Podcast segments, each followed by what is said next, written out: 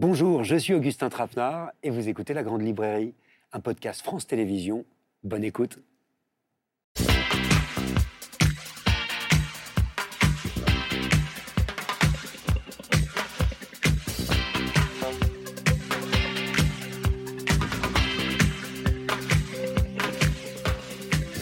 Bonsoir, bienvenue dans la Grande Librairie. Comment ne pas ouvrir cette émission par quelques mots de Christian Bobin, ce grand poète du minuscule, de la grâce fragile et de la contemplation dont on a appris vendredi dernier la disparition.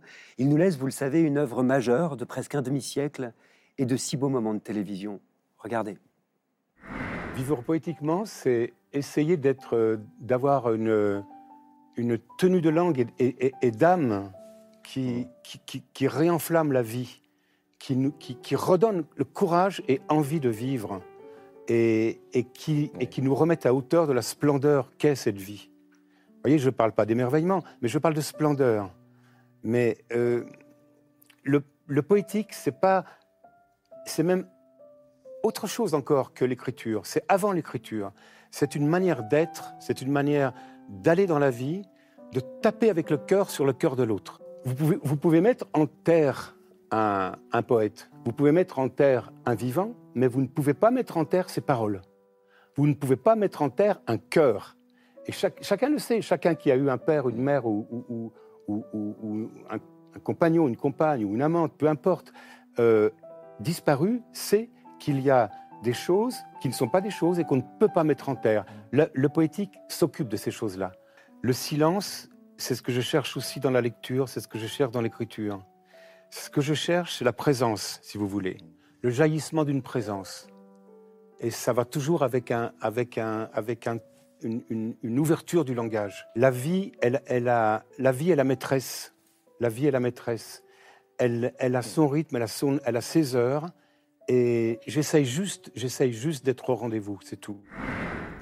Je voudrais, au nom de la grande librairie, lui dire merci un jour, il avait dit à la radio, je me souviens, que notre devoir sur Terre, c'était qu'on devienne des anges. À tant d'égards, ce devoir, cette mission, il l'a accompli par sa vie, Christian Bobin, et par sa poésie. Ce soir, une émission qui fera la part belle à la poésie, justement, à l'imagination aussi, à la création, pour façonner d'autres demain. Autour de moi, quatre grands écrivains. Bonsoir, Riyad Satouf. Bonsoir, Augustin. Merci d'être avec nous. Euh, le dernier tome de l'Arabe du futur vient de paraître. C'est euh, l'événement hein, de cette fin d'année. Et des six albums, à mon avis, c'est sans doute le plus fort, le plus drôle, le plus déchirant. L'Arabe du futur, c'est une bande dessinée que vous avez entamée il y a huit ans, qui colore votre vie et qui culmine ici par le récit d'une vocation. C'est ça qui est très beau, une vocation d'auteur. Bonsoir Alain Damasio. Bonsoir. Merci d'être là depuis un peu plus de 20 ans, au gré de nouvelles et de trois immenses romans. La zone du dehors, La horde du contrevent et Les furtifs, vous construisez une œuvre assez extraordinaire, imprégnée d'aujourd'hui et ouverte sur demain, nourrie de poésie, de pulsion de vie, une œuvre à la gloire de l'imaginaire, qui n'est pas sans lien avec celle de Wendy Delorme. Bonsoir. Bonsoir Augustin. Vous êtes écrivaine, universitaire, performeuse. Votre cinquième roman viendra, Le temps du feu, est l'une des plus belles déflagrations que j'ai vécues en tant que lecteur. C'est un roman choral qui imagine le pire tout en célébrant le pouvoir de résistance et d'insurrection de la littérature. Et puisqu'on se pique euh, d'imaginaire, je vous présente Victor Dixon. Bonsoir. Bonsoir. Combien de mondes et de possibles naissent de vos récits dévorés par des milliers d'adolescents, mais pas seulement, j'en suis la preuve. De Phobos à Vampiria, vous nous ferez voyager dans vos fictions, vos ailleurs, et peut-être même, comme vos confrères et consoeurs, dans vos visions de demain. Précisément, on va revenir euh, sur vos livres, évidemment, en détail, un à un, mais avant toute chose, ce mot futur qui catalyse beaucoup d'angoisse aujourd'hui. Mm. Qu'est-ce qu'il vous évoque à vous, écrivain? Alain Damasio moi, futur, c'est marrant, c'est chez moi en fait. C'est mon chez moi, c'est ma maison. C'est là où j'évolue. Et c'est pour moi la, temporalité où on peut encore agir. C'est l'endroit où politiquement on peut encore faire quelque chose, changer le cours du monde, l'infléchir. Donc ça, moi, j'adore le futur. Le passé est déjà passé, on peut plus rien y faire, on peut juste l'accepter. Mais le futur, c'est le domaine du possible. Voilà. C'est là que le possible naît, c'est là que le possible va pouvoir euh, être touché, transformé, infléchi. Et ça, je pense que c'est fondamental. Mais je sais que ce mot futur, Yatsatou, vous qui l'employez jusque dans le titre de l'arabe du futur, c'est un mot qui vous enthousiasme. Ah ouais, moi je crois que c'est mon mot préféré de la langue française. Euh, je crois qu'il renvoie directement à l'enfance, en tout cas pour moi. Je... j'étais impatient d'être dans le futur, en fait, c'est-à-dire euh, d'être plus grand, d'être, euh, de faire des livres, etc. Puis aussi, le futur, pour moi, il était riche de. Alors, bon, je suis né en 78, donc. euh, euh, il était riche de progrès, en fait. J'étais certain qu'on aurait des vaisseaux spatiaux, qu'on irait sur Mars. Enfin, que mon futur serait euh, que je serais musclé comme Schwarzenegger. Je sais pas. Le, futur, il était, il était. Alors après, à l'adolescence, quand, le voilà, quand ça s'effondre un peu, le futur devient un peu post-apocalyptique. Il y a, euh, il y a des menaces, etc. Mais c'est vrai que le- le futur, quand même, quand on dit nos enfants sont notre futur, il y a un, quelque chose de très positif. C'est vraiment un mot magnifique. Et vous, Victor Dixon, vous en parlez comme un ouvroir de possibles. Oui, c'est vrai que euh, par rapport à ce que dit Alain et Rayad, euh, il y a le futur intime dont parle Rayad. Effectivement, quand on est adolescent, c'est les premiers choix existentiels qu'on va faire. On va décider qui on va être. Peut-être Schwarzenegger, peut-être quelqu'un d'autre, mais euh, on a cette virtualité qui est très enthousiasmante. Et en même temps, le futur, c'est le, futur historique. Là, c'est ce, que, ce dont parle Alain, avec la, science-fiction, la technologie qui n'a jamais été aussi rapide qu'à notre époque. J'ai l'impression que le futur, on y est déjà au présent. Il y a une accélération du temps, une accélération du futur. Passionnant. Wendy Delorme, je me tourne vers vous. Comment on l'écrit, en fin de compte, euh, ce futur? Est-ce qu'il faut se nourrir forcément? Et d'abord, de présent Pour moi, le futur, il est intrinsèquement lié au passé, aux mémoires qu'on qu'on peut transmettre ou qu'on- qui nous ont été transmises. Et hum, je pense que dans l'œuvre de Victor, il y a cette dimension-là, dans la série Vampiria, en tout cas, qui se passe euh, à l'époque de Louis XIV et dans les trois siècles qui ont suivi, comme si le temps s'était arrêté. Et hum, les rapports de domination qu'il décrit entre le, le peuple qui est dominé et, hum, et les gouvernants qui, qui les rendent exsangues, c'est une façon aussi de penser le présent, parce que les générations actuelles sont face à un, un futur un peu anxiogène. Et je pense que c'est une façon de les aider à penser le futur que de les nourrir du passé. Non, ce qui est fou avec ce terme futur, c'est que maintenant, le, terme le plus utilisé par la génération, c'est futur, quoi. Le, futur foutu, quoi. Le futur collapso, le futur de l'effondrement. Et moi, j'essaye de, des fois d'inventer une sorte de futur, quoi, la ligne de fuite qui va sortir du futur euh, et s'en sortir. Donc moi, j'aime bien, bien jouer sur ces mots. euh, Parce que Victor Dixon, on en parlait, imagine dans un roman qui s'appelle Extincta, justement, le pire. Oui, c'est vrai que la, science-fiction, je pense, peut projeter des possibles, on en parlait. Euh, les plus lumineux comme les plus sombres, ce sont toujours des miroirs qui nous renvoient au présent. Et dans Extincta, j'ai pris les pires prédictions des climatologues, des zoologues, des biologistes par rapport à la crise écologique que nous vivons. Et j'ai imaginé un futur très lointain de plusieurs siècles où toutes les espèces animales ont disparu. Extincta, c'est l'histoire de l'extinction de la dernière espèce animale, l'espèce humaine. Alors, un Alors, ça nous renvoie aujourd'hui, qu'est-ce qu'on fait pour éviter que ça n'arrive, éventuellement? Oui, mais, mais, mais alors c'est ça qui est intéressant dans vos, dans vos livres, justement. C'est que j'ai l'impression que malgré un diagnostic quand même assez sombre, vous esquissez des pistes de réflexion toujours. Pas forcément des solutions, mais des idées, euh, des lignes de fuite malgré tout. Wendy Delorme. Il y a ce livre de David Foster Wallace qui s'appelle C'est de l'eau, qui dit qu'en fait, on a beau contrôler les gens, on a beau les, incarcérer de technologie, de, d'idéologie, même, même pas juste physiquement. hein. En fait, les technopouvoirs se développent, mais c'est de l'eau, c'est-à-dire qu'il y a toujours, ça va toujours fuir dans les interstices et il y a toujours des marges qui vont se créer et d'où va se créer une résistance. Ouais, mais c'est en plus la métaphore de l'eau, elle, est- elle est très belle parce que c'est effectivement la matière la plus, la plus positive pour le, pour le vivant, quoi. Il y, a, il y a ce côté que je trouve euh, magnifique, mais c'est ce que dit Christian Bobin au début. C'est-à-dire que la vie, elle, ressort toujours à un moment donné, elle a toujours cette puissance de, même dans les systèmes les plus contraignants, les plus contrôlés, les sociétés les plus tracées, telles que la nôtre, il y a toujours cette force de vie qui sort, et ça, c'est. Et nous, on est témoins et on est euh, vecteurs, j'espère, de ces forces de vie-là, quoi. Riyad Satouf, je sais que ces littératures de l'imaginaire, elles vous intéressent. Euh, la science-fiction également. Vous dites même que c'est grâce à l'univers euh, de l'auteur américain Lovecraft que vous vous êtes intéressé au livre. Il faut nous raconter. Oui, alors c'est vrai que, dis- disons que moi, quand j'étais enfant, j'étais d'une famille très croyante. Enfin, mon père était musulman et croyait en Dieu très très fort. C'était vraiment un interdit absolu de critiquer. Et, et à l'adolescence, en secret, j'ai découvert Lovecraft, donc, qui est un auteur américain qui a, qui a carrément inventé un panthéon de, dieux maléfiques. Et je trouvais, bah, pour moi, je trouvais que c'était le suprême interdit que d'oser inventer des dieux, d'autres dieux que le dieu dont on me parlait tout le temps euh, à la maison. Et voilà, ça, a été C'est comme ça que je me suis ouvert sur euh, la, comment dire, le fait que on peut on peut créer des choses euh, inimaginables. Enfin, le- Lovecraft a été vraiment la porte de- d'entrée pour moi dans le dans l'écriture et dans l'imaginaire. Et puis il y a eu la bande dessinée de science-fiction euh, également, puisque vous êtes un inconditionnel de Druyet, de Möbius ou même d'Enki Bilal. On y reviendra. D'ailleurs, quand vous êtes lancé dans la BD, vous le racontez dans le tome 6 de l'Arabe du futur, c'était dans l'intention d'écrire de la science-fiction, justement. Ah oui, oui, tout à fait. Oui, oui. Je, je- Bon, alors, moi, les bandes dessinées que je fais sont plus, euh, comment dire, c'était humoristique, mais je voulais quand même faire de la science-fiction. J'avais présenté des projets qui, qui étaient toujours refusés. J'avais imaginé un futur où tous les Arabes habitaient sur Mars. Et en fait, c'était un truc comique, et donc euh, voilà, puis ça passait jamais. Enfin, je, veux- Non, et à, et à raison, Riyad, ça ne passait pas. Évidemment. Et donc j'avais tout un, j'avais bâti. Alors euh, et aussi, alors j'avais un complexe par rapport à la science-fiction, c'est que la plupart des auteurs de science-fiction que j'adorais avaient des noms ultra américains. Bon, il y avait Frédéric Paul, Philippe Cadic. Euh, voilà, ils sont, ils sont tous des, des- des noms vous savez, avec des lettres. mais il n'y a pas de, il y a pas d'auteur de science-fiction qui s'appelle Mohamed quelque chose ou Riyad Satouf. Comment je vais faire si je veux faire de la Et science-fiction? Vous auriez pu prendre un autre nom, c'est votre cas, euh, Wendy Delorme. Vous avez changé de nom.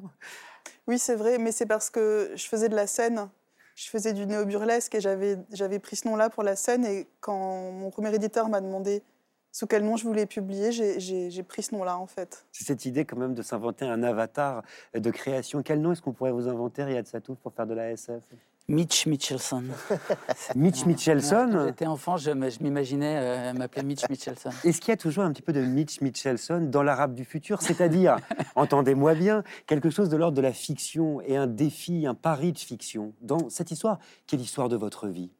Bon, je pense, oui, oui, parce que c'est vrai que bon, l'hi- l'histoire de ma famille que je raconte dans l'Arabe du futur, euh, entre mon père euh, d'origine syrienne, ma mère bretonne et notre, nos voyages dans le Moyen-Orient. euh, mon père qui était fasciné par les dictateurs, etc. Toute cette histoire a intéressé personne pendant, pendant des dizaines d'années, notamment le drame familial que je raconte dans l'Arabe du futur. Et, et je, je crois que le fait d'en avoir fait un- une bande dessinée, euh, bah, évidemment, ça, c'est déjà, ça a provoqué l'intérêt des autres pour cette histoire. Et je, me- je m'en suis aussi euh, débarrassé. Ce que vous dites, c'est qu'il y a de la fiction au détour de chaque planche, en fait, de chaque Bah, je suis obligé de, de changer des choses pour la rendre intéressante. Et, souvent, par exemple, j'ai, j'ai plutôt baissé l'intensité de certaines scènes que, que de l'augmenter. Il y avait des choses trop violentes, etc. Donc voilà, je le rends digeste pour le, pour le lecteur. Je construis avec la mémoire des, les briques d'une petite maison dans laquelle on peut s'asseoir et, et, et prendre le thé entre amis. Alors je propose qu'on se plonge dans la vie de Mitch Mitchelson, ou plutôt de Riyad Satouf. Cette vie que Riyad Satouf nous raconte donc par le menu depuis huit ans déjà, euh, dans l'Arabe du futur, phénomène de librairie, puisque l'ensemble de la série s'est déjà écoulé à plus de 3 millions d'exemplaires et a été traduit dans une vingtaine de langues. Alors c'est d'ores et déjà un jalon dans l'histoire de la bande dessinée francophone. Et de vous à moi, peut-être que l'une des clés de ce succès, c'est que cette saga, elle parvient aussi à toucher des lectrices et des lecteurs qui ne sont pas forcément habitués à lire de la bande dessinée.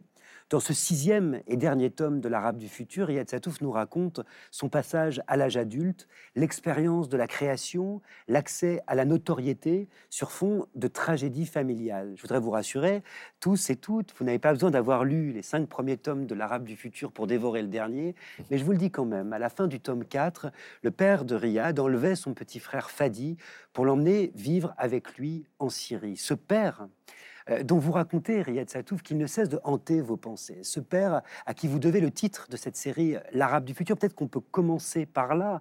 D'où elle vient cette expression? Comment elle est née? Où, quand, comment?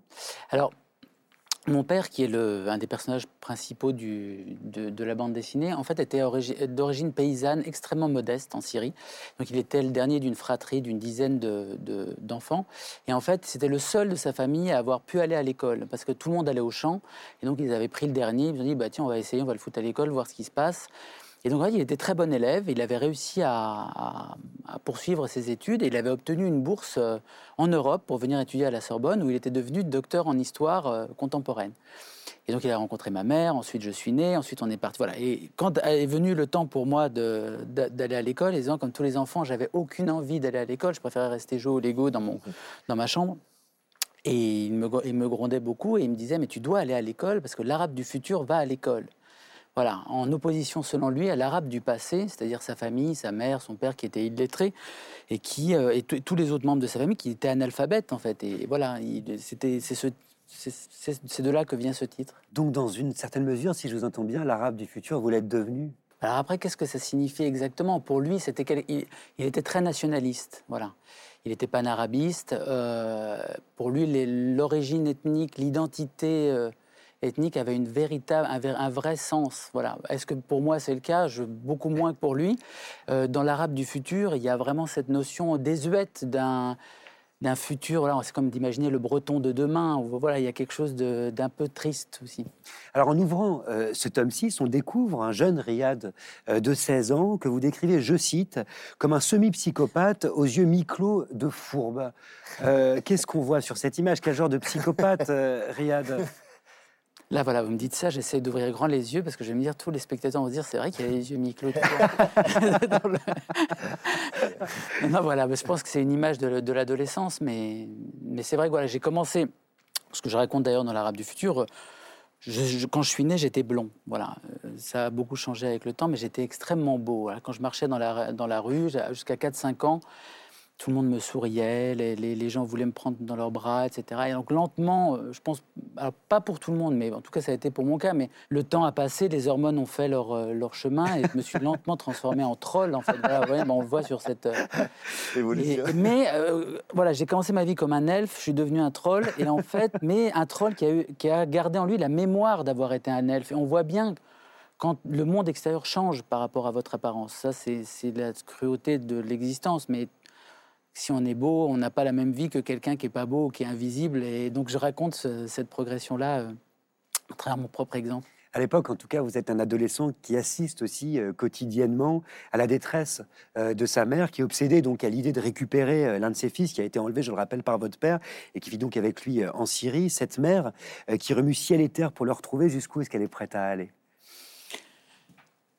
Alors, ce qui était très compliqué, c'était que c'était indiscutable en fait. Le drame et la peine euh, qu'il y avait dans notre maison était, tout le monde le partageait. Après, je, ressentais bien moi qu'il allait falloir que je trouve une échappatoire, un moyen de, de m'éloigner. Je pouvais rien faire, c'est-à-dire. euh, j'avais aucun, je connaissais personne, j'a- j'arrivais même pas à regarder les gens dans les yeux, je pouvais aider personne en fait. Donc je me suis dit la meilleure façon que je peux avoir d'aider ma famille, c'est de devenir ce que je rêve de devenir, c'est-à-dire un auteur, de faire des livres, de devenir une maxi vedette, je sais pas, de, de devenir euh, extrêmement riche et de- d'affréter des avions pour aller en Syrie. Voilà, voilà, j'imaginais des espèces de fantasmes de puissance complètement, complètement fous. Le rire, c'est une façon de s'en sortir aussi. C'était une ligne de fuite?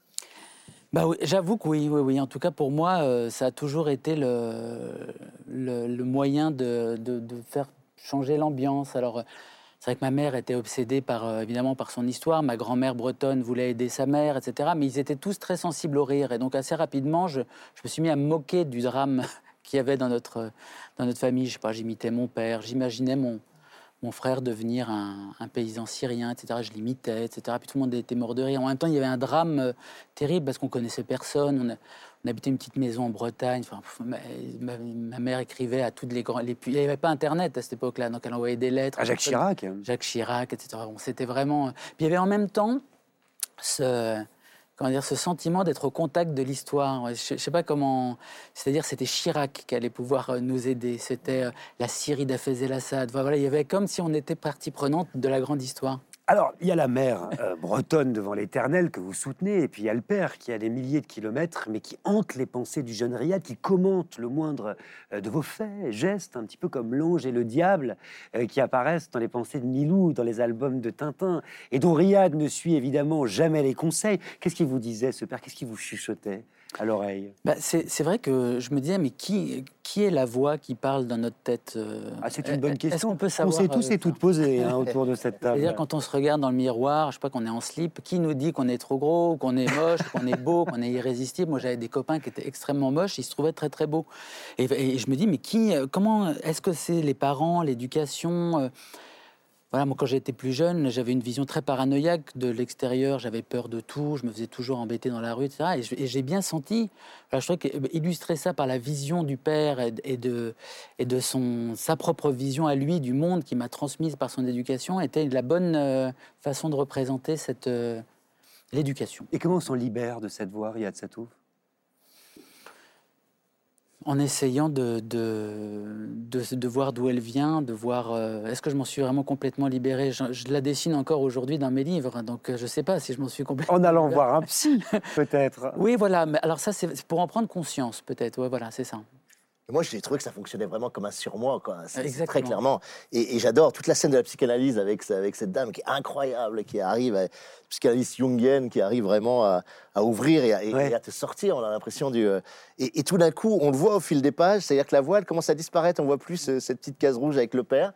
Et comme si le surmoi, il se dissolvait au fur et à mesure de, de la psychanalyse. Je sais pas si tu l'as fait consciemment, mais en tout cas, c'est c'est très net dans la, dans la BD, le espèce d'évanouissement de, de, de ce surmoi paternel. quoi. Ben voilà, oui, Ouais. oui. Et c'est vrai que moi, je me, je me- il y a une phrase de Jung qui dit euh, toutes les choses dont on ne prend pas conscience, euh, elles reviendront nous hanter sous la forme du destin. On appellera ça le destin. Mmh. Et c'est vrai que j'étais d'une famille où tout le monde disait avoir un destin. Il y a ton, quel va être ton destin? Mon père disait tout le temps euh, la grande phrase arabe, c'est mektoub. Tout est écrit, tout est voilà. Et j'avais extrêmement peur d'avoir un destin pourri, que tout soit mal écrit, quoi. Voilà. Mais moi, ce qui m'intéresse, c'est aussi que les rêves soient présents dans un album qui traite de la création. Précisément, vous tous et toutes, dans quelle mesure est-ce que les rêves vous inspirent, vous nourrissent? Quelle matière, en fait Est-ce que c'est le rêve? Wendy Delorme, tiens. Quand je, suis en- quand je suis dans un processus d'écriture, je suis habitée par mes personnages et c'est comme si j'étais pas exactement là. On me dit souvent t'as l'air dans la lune, Ah, mais parce que je pense à mes personnages, à euh, quelle est l'étape d'après, comment tel personnage va s'en sortir de telle situation. Donc c'est comme si j'avais, euh, je suis là parmi vous, mais en fait il y a une partie de mon cerveau qui est, qui est câblée sur autre chose. un petit peu comme un rêve éveillé, ce qui doit vous parler, vous, Victor Dixon, qui est insomniaque, je crois. Tout à fait. Et c'est vrai que l'écriture, pour moi, c'est une histoire de nuit. hein. C'est euh, quand je me suis dit finalement à l'adolescence que j'allais arrêter de lutter contre ces, ces insomnies et utiliser ce temps que j'avais en plus, eh bien, c'est ainsi que je me suis mis à l'écriture. Euh, certaines de mes histoires sont inspirées de rêves. Je pense à Animal, c'est très clairement un rêve. J'ai été dans une forêt profonde, je m'approchais d'une chaumière. Au moment de pousser la porte, je me suis réveillé en sursaut. C'est un rêve que chacun fait. Voilà, hein. c'est un rêve. Le rêve de la chaumière, comme on Exactement. l'appelle. Et je me suis rappelé du conte de Boucle d'Or et des Trois Ours. Je l'ai relu. C'était un souvenir lointain de mon enfance. Je me suis rendu compte que ce, ce conte n'avait pas de, de fin, ce qui est tout à fait euh, unique. Euh, Parce que tous les contes ont d'habitude une fin, une morale. Euh, la petite fille est réveillée par les trois ours, elle s'enfuit par la fenêtre, on ne sait pas ce qu'elle devient, on ne sait pas ce qui elle était. Et du coup, j'ai écrit ce livre comme une enquête pour découvrir qui était Boucle d'Or, ce qui lui est arrivé. Mais ceci dit, ce que tu dis, Wendy, ce que vous dites, excusez-moi, sur l'état second dans lequel on est euh, quand on écrit, qui est presque un état onirique de rêve, je l'expérimente et beaucoup de romanciers l'expérimentent. On est à la fois dans son histoire, dans ses personnages et un peu en dehors. C'est un, un état médiumnique pratiquement que je retrouve quand je tire les cartes de tarot, par exemple. Moi, je trouve qu'il y a vraiment un, moment hy- hyper précieux quand tu. C'est le moment de la somnolence, quoi. Juste avant de t'endormir et juste au moment où tu te réveilles. Enfin, c'est très connu dans, les processus créatifs, mais moi, je me forçais des fois à aller à la sieste pour avoir ce moment euh, juste. euh, et là, tu as l'impression que les frayages du cerveau, tout d'un coup, deviennent liquides. On est comme Humo, là, tu vois, c'est vraiment l'eau qui commence à, partir. et j'ai l'impression que toutes les espèces de d'autoroutes neuronales trop fermées, pas ouvertes, qui ne permettent pas de, de créer vraiment, tout d'un coup se dissolvent et, et ça y est, on part vraiment dans le. Et c'est plus ça pour moi, c'est une sorte de, de- de rêve conduit ou en tout cas de, de, De rêve lucide ou légèrement ouais, dirigé. de mais- rêve lucide ou très légèrement dévié comme un flux qui va. Et on est complètement dans l'idée de furtivité, hein, euh, justement cette chose qu'on ne peut pas vraiment figer, et quand on veut trop la, la spécifier, elle se céramise. Ouais, reprendre, euh, voilà, elle se fige, euh, ça devient de l'asphalte. Voilà, donc ouais, c'est- ouais, il y a un truc comme ça qui est.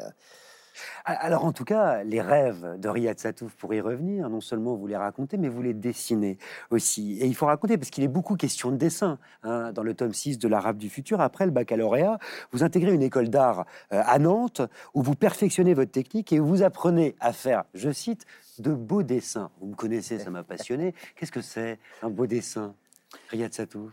Un beau dessin, ce serait, euh, bah, c'est, c'était, c'est le dessin que je montre à ma mamie pour l'impressionner. Voilà, c'est, euh, c'est-à-dire c'est un dessin extrêmement maîtrisé avec euh, des belles couleurs, des, des hum, presque photoréalistes. Voilà, c'est vrai, je- je- quand moi j'ai fait les arts appliqués, j'arrivais à reproduire une photo à la fin où on- à 4 mètres, on pense que c'est la photo. Voilà. Mais ça, de montrer ça à, à mes grands-parents en breton, ils étaient, voilà, ça, ils étaient transcendés. Tout ce qu'ils avaient, c'était ça. Et alors, dès que j'ai essayé de faire des trucs un peu plus personnels, comme le dessin de l'arabe du futur, ça passait moins. maintenant. C'était moche, c'était des gros nez, c'était, c'était comme Cabu, c'était des trucs, voilà, il n'y avait pas du tout ce. hum, Et puis surtout, quand vous rencontrez des auteurs de bande dessinée, ils vous expliquent que le beau dessin, c'est tout ce qu'il faut pas faire en réalité. Et ça, ça m'intéresse. Quel langage est-ce que c'est devenu? Est-ce que c'est en fait pour vous la bande dessinée? Ben c'est- vrai que la, bande dessinée, moi j'ai commencé par être un gros fan de bande dessinée, comme euh, voilà beaucoup d'ados. euh, de, de, de jeune, j'en lisais énormément. Je voulais devenir un très très bon dessinateur, faire des, super dessins, etc.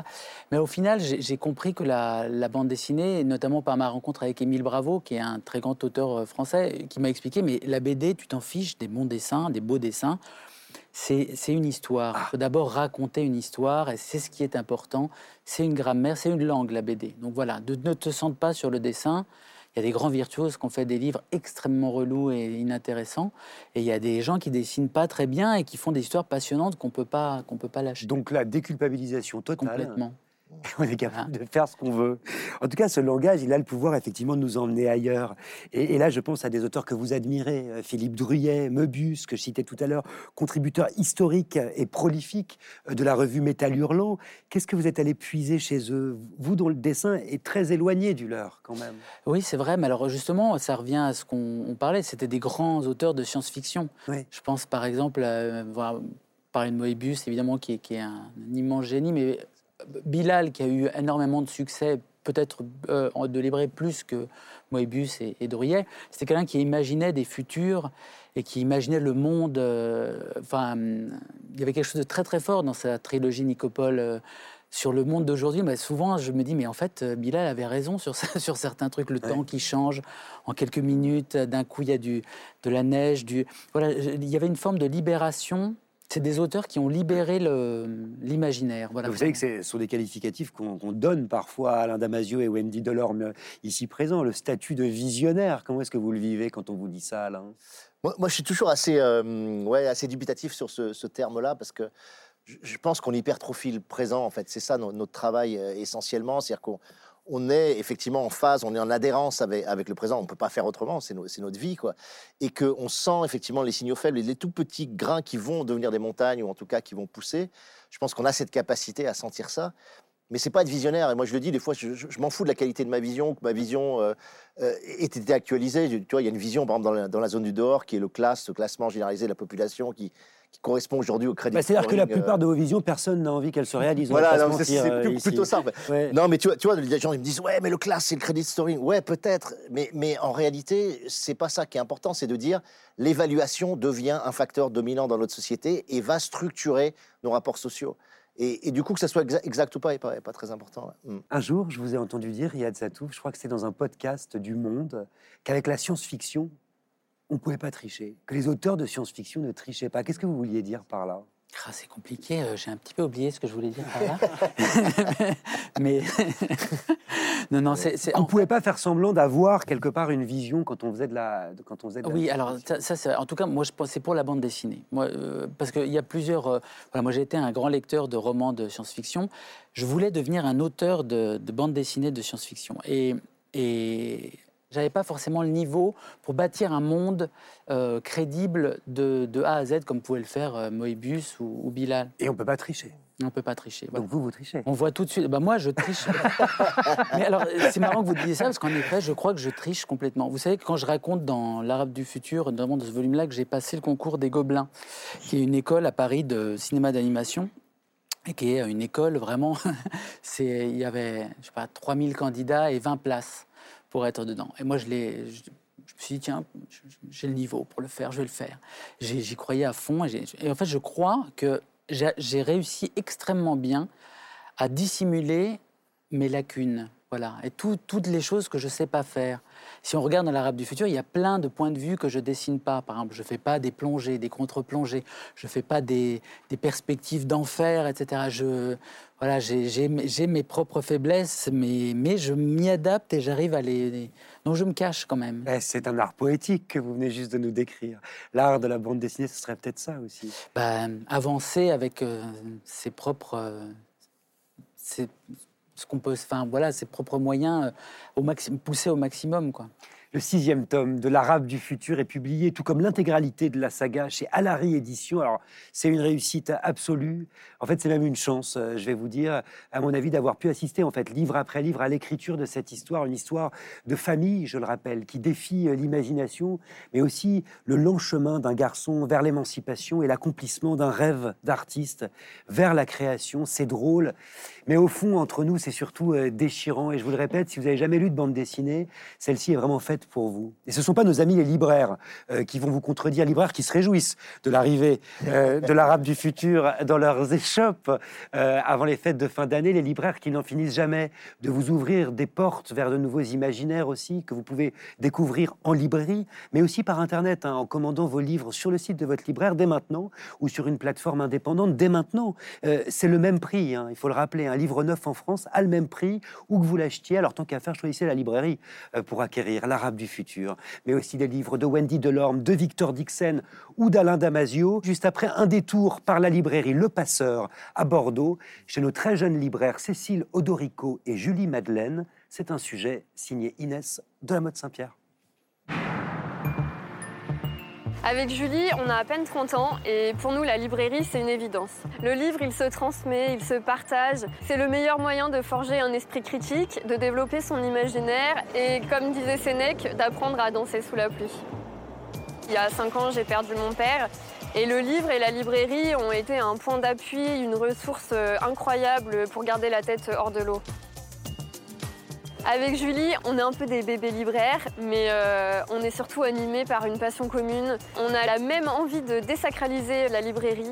On peut tout lire, une BD, euh, un manga, un roman graphique, un essai. Le plus important, c'est de lire. Donc lisez.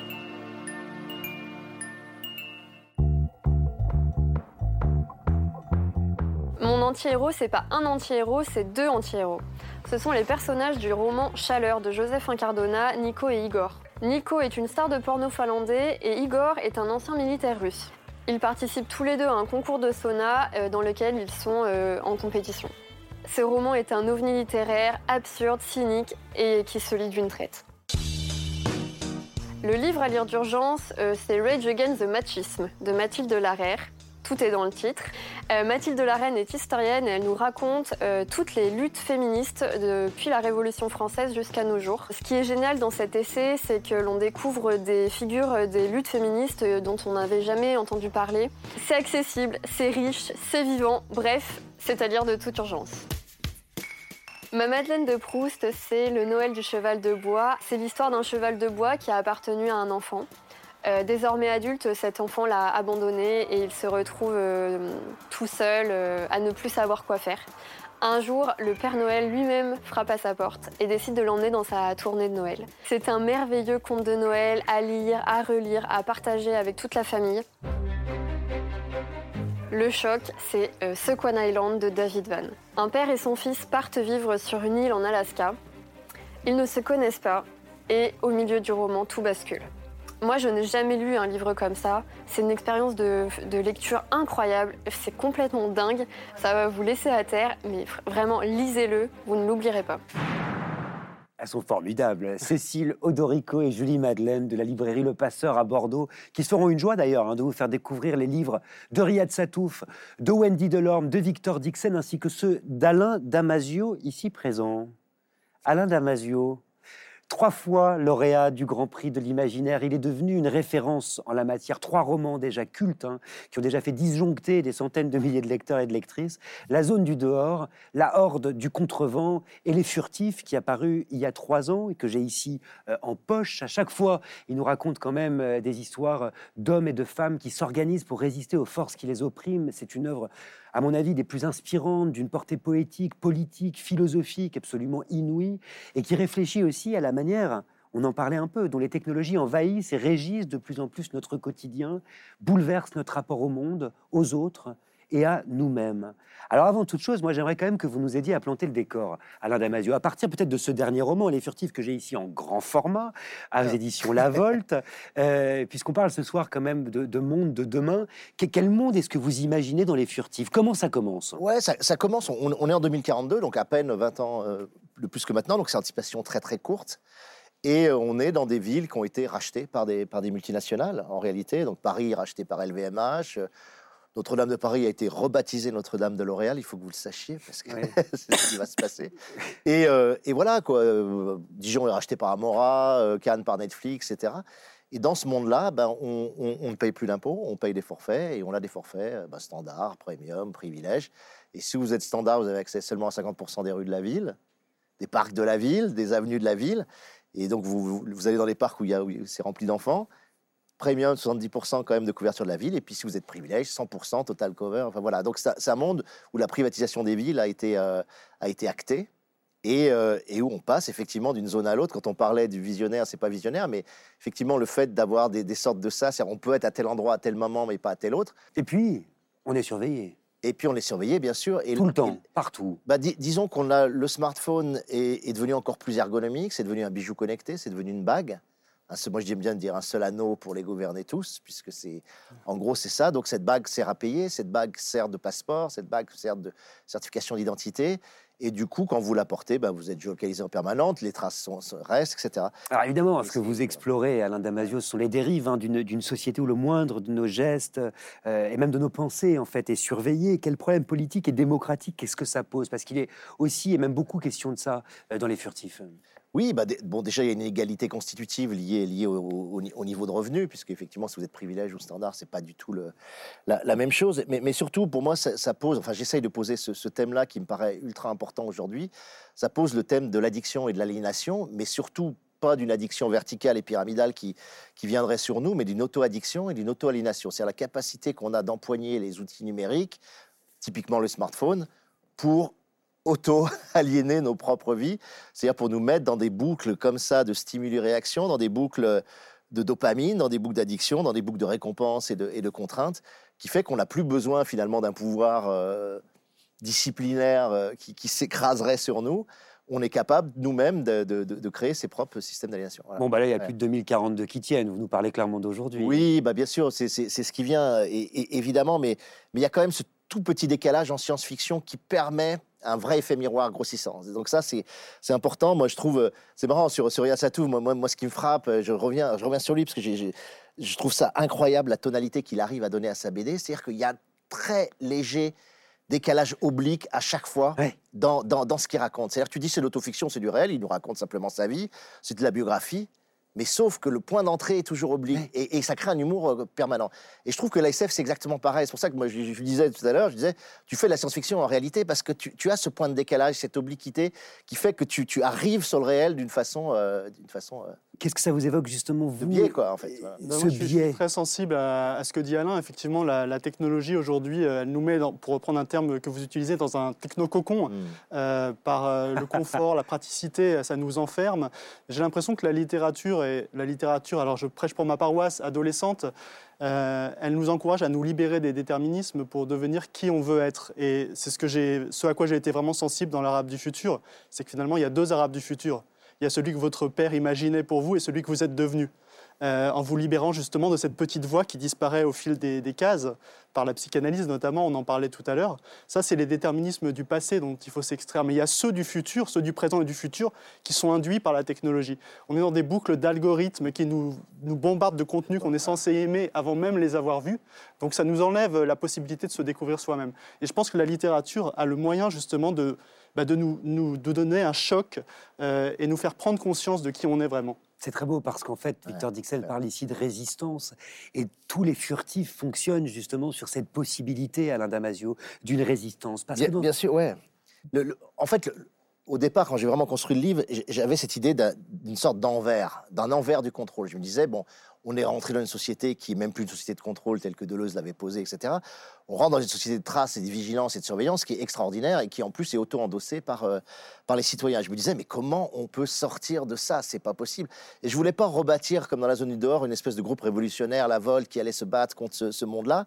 Je me suis dit, je vais essayer de, de l'incarner métaphoriquement, créer cette espèce animale qui s'appelle les furtifs, les faire vivre dans l'angle mort de la vision humaine et surtout dans cette ca- capacité à être insaisissable, anonyme, introuvable. et à préserver, si je puis me permettre, Et ce à- qui reste en réalité d'humanité. Et ça, c'est une vraie question. J'ai l'impression que ça hante véritablement tous vos livres, quand même, Alain Damasio.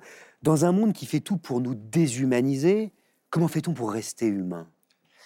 Ben, on travaille sur le lien. C'est ça qui, moi, me, me- me paraît fondamental. Moi, j'ai toujours l'impression, dans le monde dans lequel on vit, ce fameux néolibéralisme qui est, qui est le nôtre, que c'est une attaque générale sur les liens. Voilà, les liens, bien sûr, euh, au monde, c'est-à-dire les liens au cosmos, les liens à la nature, les liens aux vivants, les liens aux animaux, aux plantes, etc. Mais le lien aux autres aussi, aux autres humains, et puis le lien à nous-mêmes. Même la construction du rapport à soi, je trouve qu'elle est complètement euh, altérée par les nouvelles technologies. Si je vous entends bien, ça veut dire qu'on est, on est humain qu'ensemble on est humain qu'ensemble et on est humain que lié. Voilà. Donc pour moi, ce, lien, ce travail sur le lien, la relation, elle est. Et c'est pareil dans le livre de Wendy Delors. Je crois. C'est pour ça que je me tourne discrètement vers Wendy Delors. La sororité, c'est vraiment ça. C'est comment recréer un lien entre femmes ultra fort, ultra puissant, qui passe par le toucher, qui passe par, euh, par, une compréhension aussi d'une situation commune. Et ben voilà, on rentre dans l'ASF et on rentre dans la résistance directement grâce, grâce à ça. Enfin, pour moi, enfin, je sais pas, je sais pas. Et d'ailleurs, vous le faites hein, tous les deux, si je puis me permettre, en racontant allez, j'ose le terme, euh, avec une polyphonie, c'est-à-dire avec plusieurs voix, c'est-à-dire avec des romans en réalité mm. euh, qu'on dit parfois euh, chorales.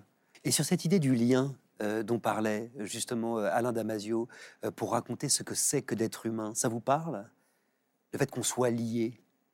Oui, mais paradoxalement, les réseaux de communication d'aujourd'hui n'ont jamais autant permis de communiquer.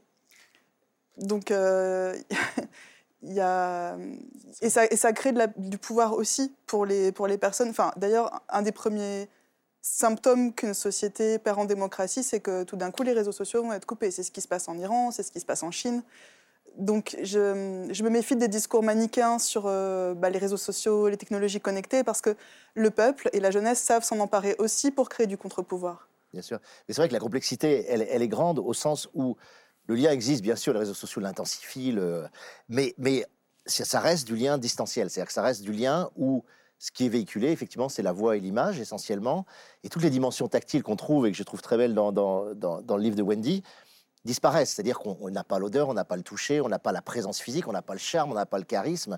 C'est-à-dire que on passe du, présentiel au distanciel, et même le fait de passer de la présence au présentiel pose une vraie question de dire mais comment ça se fait que quelque chose qui est de juste d'être ici et maintenant ensemble, comme on est tous les cinq, à se parler, devient quelque chose de moins évident? C'est euh, ah, présentiel ou distanciel? On va, on va se voir en vrai ou pas? Parce que c'est la question que j'avais Et ça change des choses. C'est-à-dire que le lien n'est pas le même. C'est-à-dire la qualité du lien n'est pas le même. Au fond, qu'est-ce qu'on peut ensemble? C'est une question que vous posez. Ouais. Qu'est-ce qu'on peut ensemble si on est présent ici et maintenant, en chair et en os Et qu'est-ce qu'on peut ensemble si on communique par les réseaux sociaux? Et effectivement, les réseaux sociaux, je veux dire, le confinement est impossible sans les réseaux sociaux. Il a été permis par les réseaux sociaux. C'est-à-dire que le fait qu'on puisse être connecté au moment où on est séparé physiquement, c'est la technologie qui le permet. Et en même temps, en permettant ça, elle, elle, favorise le technococon, elle favorise ce, lien à distance, ces, ces solitudes connectées, en fait, qui ça. sont. Euh, et donc c'est un statut, je trouve, euh, anthropologique très particulier qu'on vit aujourd'hui, c'est-à-dire qu'on a appris à vivre ensemble à distance. Voilà. Et qu'est-ce que ça veut dire vivre ensemble à distance? Qu'est-ce que ça enlève? Qu'est-ce que ça rajoute? Qu'est-ce que ça donne comme fluidité? Parce qu'il y a une fluidité, et effectivement les médias, on peut les emparer, on peut hacker, on peut, euh, peut s'en servir pour s'émanciper, on peut s'en servir pour s'empuissanter, on peut s'en servir pour, pour développer son identité. Il y, a, il y a plein de choses que permettent les technologies, évidemment. Enfin, moi je trouve que c'est extraordinaire ce que la technologie permet.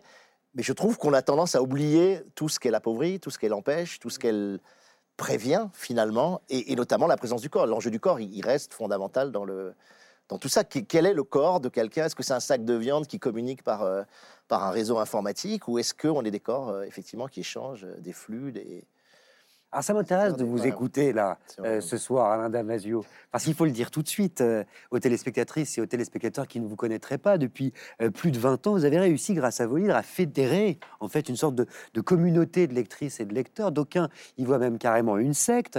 Dans quelle mesure vos romans ont-ils aussi pour viser d'instiller ou de cultiver un esprit de rébellion, de subversion? Oui, moi, ça a toujours été un, objectif très conscient, très, concret, de dire, euh, je, pense que la littérature est, un transformateur d'énergie, comme, toute forme d'art d'ailleurs. C'est-à-dire qu'on doit rentrer dans un livre avec une certaine énergie en sortir avec une énergie supérieure, et si possible, une énergie ouverte, émancipée, libératrice, et que le, rôle de, la littérature, et notamment de science-fiction, est, est, de permettre ça. Donc pour moi, il y a un rôle d'empuissantement qui est extrêmement important dans, dans la littérature, et qui fait qu'on va pouvoir effectivement retourner le... Oui, je, rejoins complètement euh, ce que vous dites, Alain, et c'est vrai que le, paradoxe en vous écoutant, c'est le, nombre d'amis Facebook qu'on a par rapport aux vrais amis. Donc il y a une atomisation finalement des liens sociaux euh, par la technologie, une, une, atomisation, je pense, de toute l'expérience humaine, et en particulier du temps. Moi, c'est un, thème qui m'intéresse particulièrement. On est sollicité en permanence par nos smartphones, nos notifications. J'ai l'impression que la lecture et principalement, encore plus peut-être pour les jeunes lecteurs, c'est un moyen de se réapproprier le temps, c'est un acte de résistance. Parce qu'on peut regarder une émission de télévisée euh, ou un film avec un portable à la main, on ne peut pas lire un livre avec un téléphone portable à la main. C'est une co-création, on est obligé d'être complètement dans le texte. Et euh, pour moi, c'est vraiment un acte de résistance, on se reconnecte euh, à notre temps, au temps long. Et d'autant plus dans les littératures de l'imaginaire, qui souvent sont des littératures en saga, où on va suivre des personnages pendant des années, on va vivre avec eux, on se connecte comme ça à ce temps qui nous a été volé par la technologie. On parlait d'imaginer des mondes, d'imaginer d'autres manières euh, d'être ensemble avec vous, Alain Damasio, mais il faut aussi parler du fait que vos livres imaginent ou réimaginent d'autres langues, en réalité d'autres façons euh, de s'exprimer, euh, de parler, langue mutante, langue hybride, faite de mots nouveaux, périphérie, euh, conforteresse, mécanidé, technococon dont vous parliez tout à l'heure et qu'on a compris, radicolo. Bah, tiens, radicolo, qu'est-ce que ça veut dire? On en prend un comme ça. C'est des radicaux écologiques, euh, en fait. Donc ça, c'est un mot valise, en fait. Oui, c'est un mot valise. Non, mais le, Bon, le néologisme, moi j'adore parce que c'est la liberté de l'écrivain quand même. C'est-à-dire qu'à un moment donné, tu, tu, hérites d'un lexique et, et, si tu es écrivain, tu, tu, peux avoir que envie d'augmenter, de donner encore plus d'ampleur à, ce lexique et d'inventer des mots et le côté démiurgique de la littérature, moi j'adore. Et quand on est en science-fiction, moi je trouve que c'est un, genre extrêmement libre. La science-fiction, c'est pour ça que j'adore. Euh, et ben pourquoi on n'empoigne pas ça? Moi, moi je, l'empoigne parce que ça me paraît évident que ça, exprime ma liberté d'auteur. Dans le genre très codifié de la bande dessinée, justement, où on a littéralement des cases, Riyad Satouf, quand même, vous faites justement pour faire euh, ce que vous faites, hein, de la langue une matière vivante, en la revitalisant euh, perpétuellement, vous bah alors, c'est vrai que dans, mes BD, j'aime bien retranscrire le langage parlé. Euh, alors, je fais une série de bandes dessinées qui s'appelle Les Cahiers d'Esther aussi, où qui raconte les histoires vraies d'une euh, véritable jeune fille. Et je, découvre des nouveaux mots, des nouvelles façons de parler avec elle quand elle me raconte des trucs, etc. Et c'est vrai que c'est très, comme le disait euh, Alain, c'est une grande liberté de pouvoir euh, réagencer des mots, en créer des nouveaux. Euh, de, de, il y a certains mots qui, qui, se mélangent et qu'en deviennent un autre. Euh, ça, c'est vraiment la, la, le, cœur de, de, ce que j'essaie de faire dans, dans, mes dialogues. Qu'est-ce qu'on bâtit avec des mots? Qu'est-ce qu'on crée? Qu'est-ce qu'on produit? Ben, on, crée, moi j'adore la phrase de Proust, elle est extraordinaire, très connue, mais les beaux livres sont écrits dans une sorte de langue étrangère, c'est-à-dire qu'on crée une langue étrangère qui creuse la langue natale de l'intérieur. Et avec ça, on ouvre on ouvre à d'autres possibilités de sensations. C'est ça, quoi. C'est bâtir des, blocs de sensations, des blocs de perception différents que tu vas ressentir immédiatement parce que la langue a été altérée, parce que la langue a été, euh, soustraite, creusée, modifiée, et, du coup, ton champ de perception va changer. Et on a besoin de ça. C'est-à-dire que moi, il y, a certains moments dans, les furtifs, le langage de la petite fille euh, Tishka, donc qui est hybridé avec les furtifs, c'était pas possible de la faire parler comme une petite fille normale. Donc j'ai complètement je, vais faire entrer une langue qui, pour moi, est la langue furtive et qui va nous faire sentir immédiatement l'hybridation. Et j'ai que ça, j'ai que la langue pour faire sentir l'hybridation. J'ai pas de dessin, j'ai pas, pas de musique, j'ai rien. J'ai juste des petites lettres, de la typographie, une, sorte de, graphisme possible, mais très très modeste. Et, du coup, il faut que j'altère et attaque directement la langue et que je fasse sentir cette langue étrangère dans la langue pour que quelque chose se passe en vous en tant que lecteur. Donc c'est un travail vraiment fondamental pour moi de, faire ça. Et ce sont des mots, en l'occurrence ici, euh, qui libèrent euh, véritablement Alain Damasio. Et comme je vous invite hein, toutes et tous à plonger euh, ou à replonger dans la zone du dehors, la horde du contrevent et les furtifs, tous publiés aux très belles éditions La Volte, qui fait un travail, je dois dire, assez impressionnant hein, pour mettre en avant la création imaginaire. Et vraiment, on est heureux de porter cela aujourd'hui dans la grande librairie. Alors, on va continuer à en parler hein, avec Wendy Delorme et Victor Dixon, mais aussi avec la romancière Lilia Hassen, qui a fait des lycéens de Vitry en Artois euh, des extraits de poèmes de Charles Baudelaire et d'Alain Damasio. Tiens, quelle coïncidence, regardez.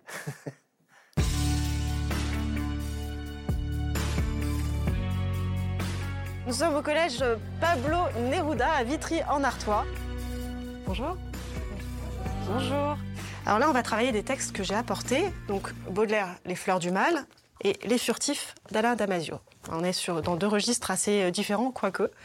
Euh, les furtifs d'Alain Damasio, c'est un texte d'anticipation. On vit dans une espèce de prison euh, technologique où tout le monde surveille tout le monde. Et les furtifs, c'est à la fois ces créatures qu'on essaye de capturer, mais aussi cette métaphore d'une liberté, d'une imagination impalpable et qui nous sauve de tout. Le furtif est dedans. Ils le savent parce qu'ils ont activé les capteurs optiques, tactiles et thermiques. Cette technologie dont l'usage m'est précisément interdite pour l'examen. De manière à me mettre dans la plus nue des postures, seul, face à face avec le furtif. C'est parfait, on dirait que ça a été écrit pour toi.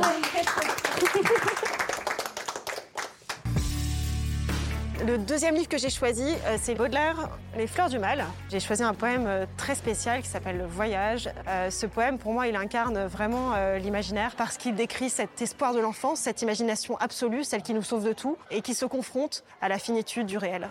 Le voyage. Pour l'enfant, amoureux de cartes et, de, et d'estampes. Alors, fais-moi amoureux de cartes et d'estampes. Amoureux de cartes et d'estampes. Voilà. Et là, petite pause, tu peux regarder ton auditoire. Aux yeux du souvenir que le monde est petit. Pour l'enfant, amoureux de cartes et d'estampes, l'univers est égal à son vaste appétit. Ah, que le monde est grand à la clarté des lampes. Aux yeux du souvenir, que le monde est petit. Ah, c'est bien. Ce qui est génial avec, euh, avec l'imagination, que ce soit avec la poésie ou avec la science-fiction, c'est qu'en réalité, on dépasse à chaque fois euh, complètement le cadre du réel, mais pas pour le fuir, pour au contraire en prendre conscience, en prendre connaissance. Lilia Hassen, coach de lecture à voix haute, La Grande Librairie, avec ce soir Riyad Satouf, Alain Damasio, Wendy Delorme et Victor Dixon. Euh, ça a dû vous enchanter, Victor, euh, d'entendre lire Baudelaire, que vous citez, vous, dans votre roman Extincta, je crois. En quoi la langue des poètes, justement, vous ouvre euh, des horizons? Ben, on a tout un héritage qu'on porte avec nous. On a beau faire de la science-fiction, de la fantaisie, euh, on se nourrit des lectures qu'on a faites qui nous ont marqués. Et je suis toujours très sensible euh, dans les, les récits à, à ces hommages, et notamment dans, dans le livre euh, de Wendy, euh, Monique Wittig et d'autres auteurs qui sont mobilisés. J'ai vraiment été sensible à ça. Oui, notamment Rainer Maria Rilke, qui est très présent dans Viendra le temps du feu, Wendy Delorme. Qu'est-ce que vous puisez comme matière ici, en fait? Durant les années où j'ai écrit ce livre, j'ai intégré dans la narration des extraits des livres euh, que j'aime le plus. Euh, pas tous, mais euh, puisque je décris une société où certaines lectures sont interdites et où les livres sont produits pour être vendus au kilo. Et ce sont par des gens qui sont agréés pour produire des livres de divertissement pur et simple. Et j'avais envie de réintroduire d'autres textes. Alors je donne toutes les références à la fin. Et des textes justement qui nous libèrent, qui nous élèvent, qui permettent euh, à tes personnages, à vos personnages, de sortir de leurs conditions. Dans Extincta, que vous citiez tout à l'heure, eh bien, mes personnages, dans ce monde euh, dévasté, hein, j'ai expliqué tout à l'heure, où tout a disparu pratiquement, ils vont découvrir des livres de poésie, euh, rescapés du passé, du- des vestiges, et Baudelaire, justement, qu'on a entendu euh, tout à l'heure. Et ça va leur ouvrir euh, une porte sur l'humanité, sur le passé, et aussi sur peut-être un futur. Je pense qu'il y a des textes qui nous portent, euh, qui nous élèvent, et la poésie en fait partie. Mais c'est intéressant, quelle est la place du poète, justement, aussi, dans vos mondes, euh, Alain Damasio? Moi, moi, je, le, je le vis comme un, comme un ouvreur pur, quoi. C'est-à-dire que c'est, c'est, euh, on a un langage qui est relativement normatif. Dans, le langage est partout en réalité aujourd'hui. Même, même vous écrivez un SMS, il y a une complétion automatique du langage qui, moi, me terrifie à chaque fois. C'est-à-dire que tu, tu veux envoyer un mot d'amour, tu mets le premier, le- le- le- les, les trois premières lettres et tout d'un coup, il prédéfinit par l'algorithme ce que tu vas dire. Et Tu il se un deuxième mot, parfois. et puis il va prédéfinir, parce qu'il y a l'ensemble du babil humain qui a été compacté dans l'algorithme, etc. Et ça, pour moi, c'est une sorte de normalisation euh, complètement dingue de, de- de l'écriture. Et on vit avec, puisqu'on attend qu'il nous, propose le mot, et puis on, on clique. Quoi. Donc ça, ça, moi, ça me rend fou. Quoi. Et, et- et en fait, les pouvoirs ont toujours eu le même rôle, c'est-à-dire ils essayent de réduire la polysémie des mots à une monosémie pour que chaque mot utilisé, chaque élément de langage utilisé signifie une chose et une seule. Quoi. Quand tu prends les mots résilience, comment ça a été récupéré par la Macronie de façon hallucinante. C'est un mot magnifique, la résilience, etc. Ça a été récupéré. Aujourd'hui, ils récupèrent le mot sobriété, etc. Et on est constamment en train de se battre. Ou la marque Orange qui récupère le fruit et la couleur orange en déterminant que maintenant, ça sera de la télécommunication, tu vois. Donc nous, notre boulot, enfin le boulot des, des- des écrivains et des poètes, c'est de réouvrir le langage à chaque fois, de retrouver la polysémie, retrouver cette, euh, ce bruissement, quoi, en fait, tout simplement. ouais. Alors plongeons-nous euh, dans la politique et dans le poétique avec Viendra le temps du feu. Wendy Delorme, c'est donc le titre de ce roman absolument impressionnant hein, qui ne cesse de me hanter, moi, depuis que je l'ai lu. Imaginez une planète devenue inhabitable pour la majorité de la population mondiale à cause du réchauffement climatique. Jusqu'ici, c'est assez facile à imaginer. Un territoire dont les frontières sont closes, protégé par des murailles, là encore. Un espace où les libertés sont réduites et dont les habitants s'appellent les autres. dans ce monde beaucoup plus proche, vous l'avez compris, de nous qu'on ne le croit, vit une femme qui s'appelle Ève. C'est une mère célibataire. Elle vit seule avec sa petite fille, ce qui est assez mal vu. Mais elle fait en sorte de marcher droit, de rester dans les clous, de se fondre dans la masse. C'est vraiment sur elle que j'aimerais qu'on commence, Wendy Delorme, euh, parce que c'est à partir de ce personnage, je crois, qu'est né Viendra le temps du feu. C'est la première qui vous est parlé. Oui, Eve, elle, elle est vraiment venue me parler. C'est-à-dire que quand j'ai commencé à écrire euh, ce qui est devenu le monologue de Eve, auquel sont venus s'ajouter d'autres monologues d'autres personnages, j'étais dans une crise d'aquabon. Je sortais du bureau d'une éditrice. euh, on avait eu un échange un peu déceptif sur un texte que je lui avais soumis. Et je me suis dit, en fait, pourquoi j'écris? Et j'avais oublié que c'était ma colonne vertébrale et que c'est ce qui me tient droite quand, quand j'ai des crises d'aquabon. et dans ce moment de découragement m'est venue la voix de Eve qui parlait du fait d'être euh, loin des gens qu'elle aimait et de vivre en étrangère à elle-même dans une communauté d'humains avec lesquels elle n'avait rien en commun. Alors justement, d'où vient-elle?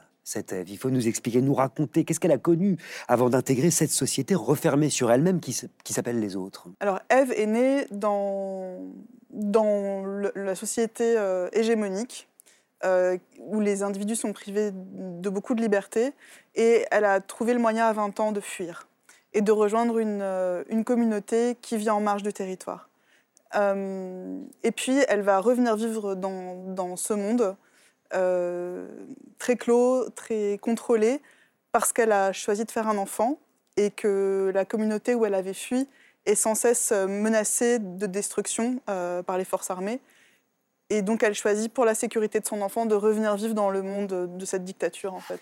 Alors vous avez dit un mot-clé, vous avez dit le mot enfant, et il faut vous raconter, Ève, c'est le premier personnage, hein, le point de départ, mais autour d'elle, effectivement, Wendy Delorme fait graviter d'autres individus qui sont eux aussi en marge de la société, et ça donne, on le disait tout à l'heure, un roman choral euh, à plusieurs voix, parmi lesquelles émerge celle de Louise, qui est une jeune femme qui, pendant la journée, étouffe sous un costume de castor pour divertir les clients d'un supermarché, et qui, la nuit, se dénude dans un club privé. Cette jeune femme, elle est en âge de procréer, mais elle a, a toujours pas d'enfant. Et ça, ça pose problème dans le monde des autres. Pourquoi? En fait, ce monde est une parabole de, des normes sociales qui traversent notre époque. Euh, Ève a choisi d'être mère et hum, les injonctions lui tombent dessus et elle, elle est obligée de perdre sa singularité, de se couper d'une communauté de résistants et de résistantes euh, pour la survie de l'enfant. Parce que les marches sont menacées de destruction et vont être détruites. Euh, Louise, euh, elle, est, complètement réfractaire à l'idée de faire un enfant parce qu'elle sait ce qui va se passer, c'est qu'elle va être responsable d'une autre vie que la sienne. Et elle se dit, tant que je ne suis responsable que de ma propre vie, je peux toujours choisir de quitter ce monde. Et, et je, et je reste libre de, de, de, de, de continuer dans ce monde ou pas. C'est ça qui est très beau, c'est qu'en réalité, euh, ces personnages, ils ont l'intuition quand même, même ceux qui sont nés là, et qu'il y a quelque chose qui cloche. Et cette Louise, justement, un jour, elle tombe sur une caisse de livres, des livres clandestins, des livres qui auraient dû être détruits. Vous en parliez un peu euh, tout à l'heure, dans le, dans le monde que vous imaginez, quel est le statut des livres? C'est l'ailleurs. Louise, c'est un personnage. Alors, ça peut sembler un peu mystique, mais ces personnages sont venus me parler les uns après les autres. Et je me souviens précisément du moment où chaque personnage est venu me parler. Louise, c'est une, personne qui a 20 21, 22 ans, qui n'a jamais connu l'ailleurs, qui vit dans une société extrêmement normée, où il n'y a pas de place pour autre chose qu'un destin tout tracé. Euh, et elle n'arrive pas à se résigner. Donc, dans l'adolescence, ça se traduit par le refus de manger. Euh, on va la psychiatriser pour ça. Et puis à l'âge adulte, ça se traduit par le refus de procréer. Donc euh, elle va être soumise à des contrôles médicaux pour ça. Et hum, quand elle découvre cette caisse de livres, elle, découvre qu'il y a eu un avant et qu'il y a eu un ailleurs. Ouais. Et que donc c'est possible de trouver un ailleurs. Alors on voit surgir évidemment, et on l'entend là en creux, hein, les fantômes aussi euh, de George Orwell, euh, de Ray Bradbury dans Fahrenheit 451, de Margaret Atwood dans La Servante euh, écarlate, ou même de P.D. James à certains endroits, euh, adapté au cinéma par Alfonso Cuaron.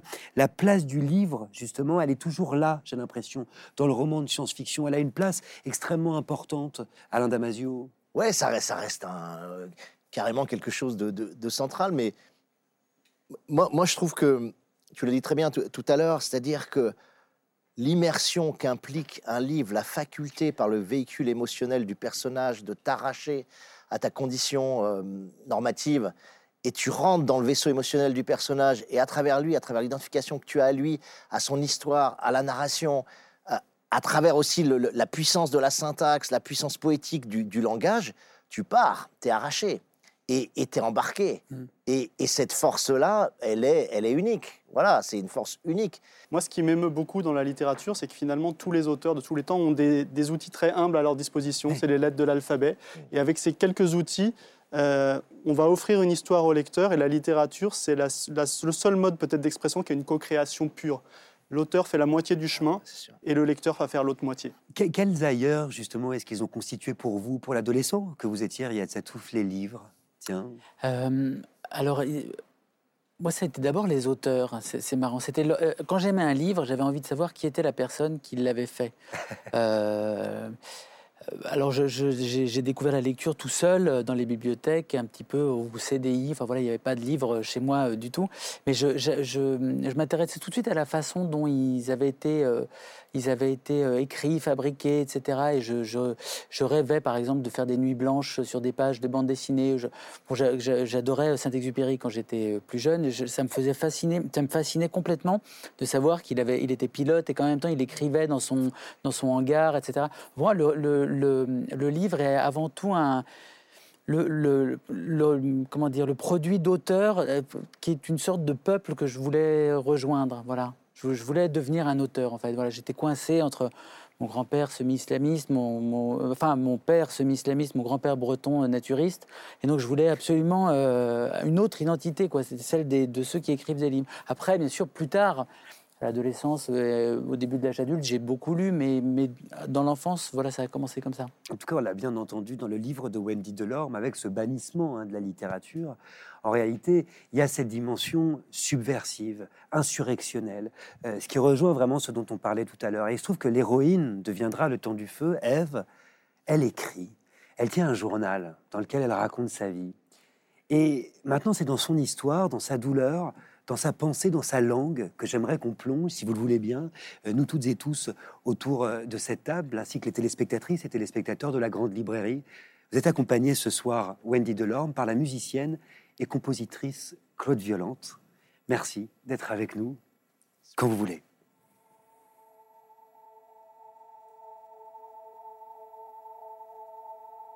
Il paraît que l'odeur, ce sont des molécules. Respirer le parfum d'un corps, d'une chevelure, c'est l'avaler un peu. Goûter une personne, ingérer les infimes particules de son être. Le corps ne s'arrête pas aux limites de la peau. Mon corps ne mourra pas le jour où je mourrai.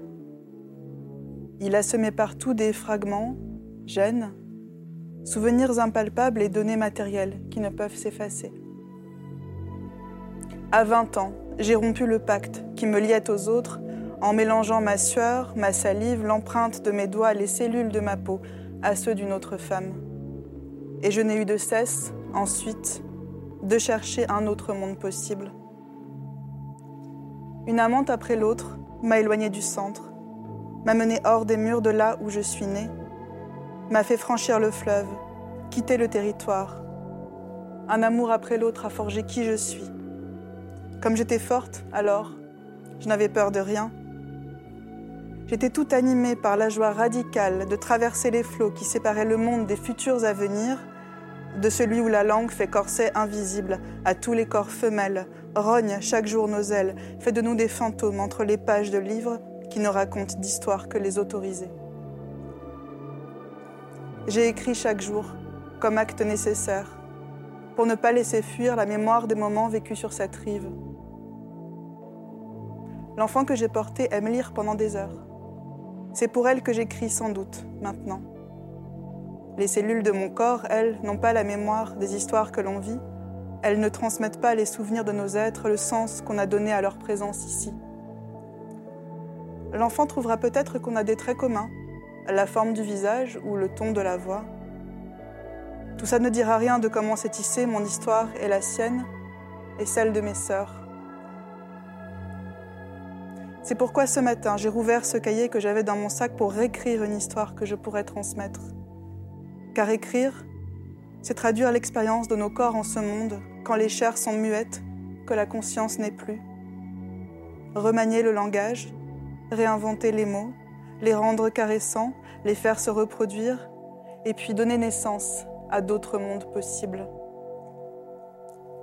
Notre histoire nous survit, pourvu qu'elle soit écrite, pourvu qu'on puisse la lire. Oh là là, Bravo. l'intensité, euh, la beauté, la chance euh, qu'on a d'assister à ça quand la littérature justement prend vie euh, grâce à vous et grâce à Claude Violante que je remercie pour cette composition pour la grande librairie. Wendy Delorme, en écoutant ce texte, quand même, remanier le langage, réinventer les mots, les rendre caressants, les faire se reproduire, c'est un manifeste littéraire en fait. Ce que vous écrivez, c'est ce que vous voulez faire en tant qu'écrivain. En tout cas, l'écriture, c'est ce, qui me- c'est ce qui me tient droite. Et hum, tous, mes- tous les personnages de ce roman ont une pratique d'écriture. Raphaël, le jeune homme, écrit des lettres d'adieu à sa mère. Euh, L'enfant écrit dans des cahiers qu'elle vole à l'école. Euh, sa mère, Ève, tient son journal. Euh, Enfin, toutes, toutes et tous ont une pratique d'écriture qui, les, qui, qui est comme une, une échappatoire, en fait, et une, euh, une façon d'exister euh, qui échappe à tout contrôle.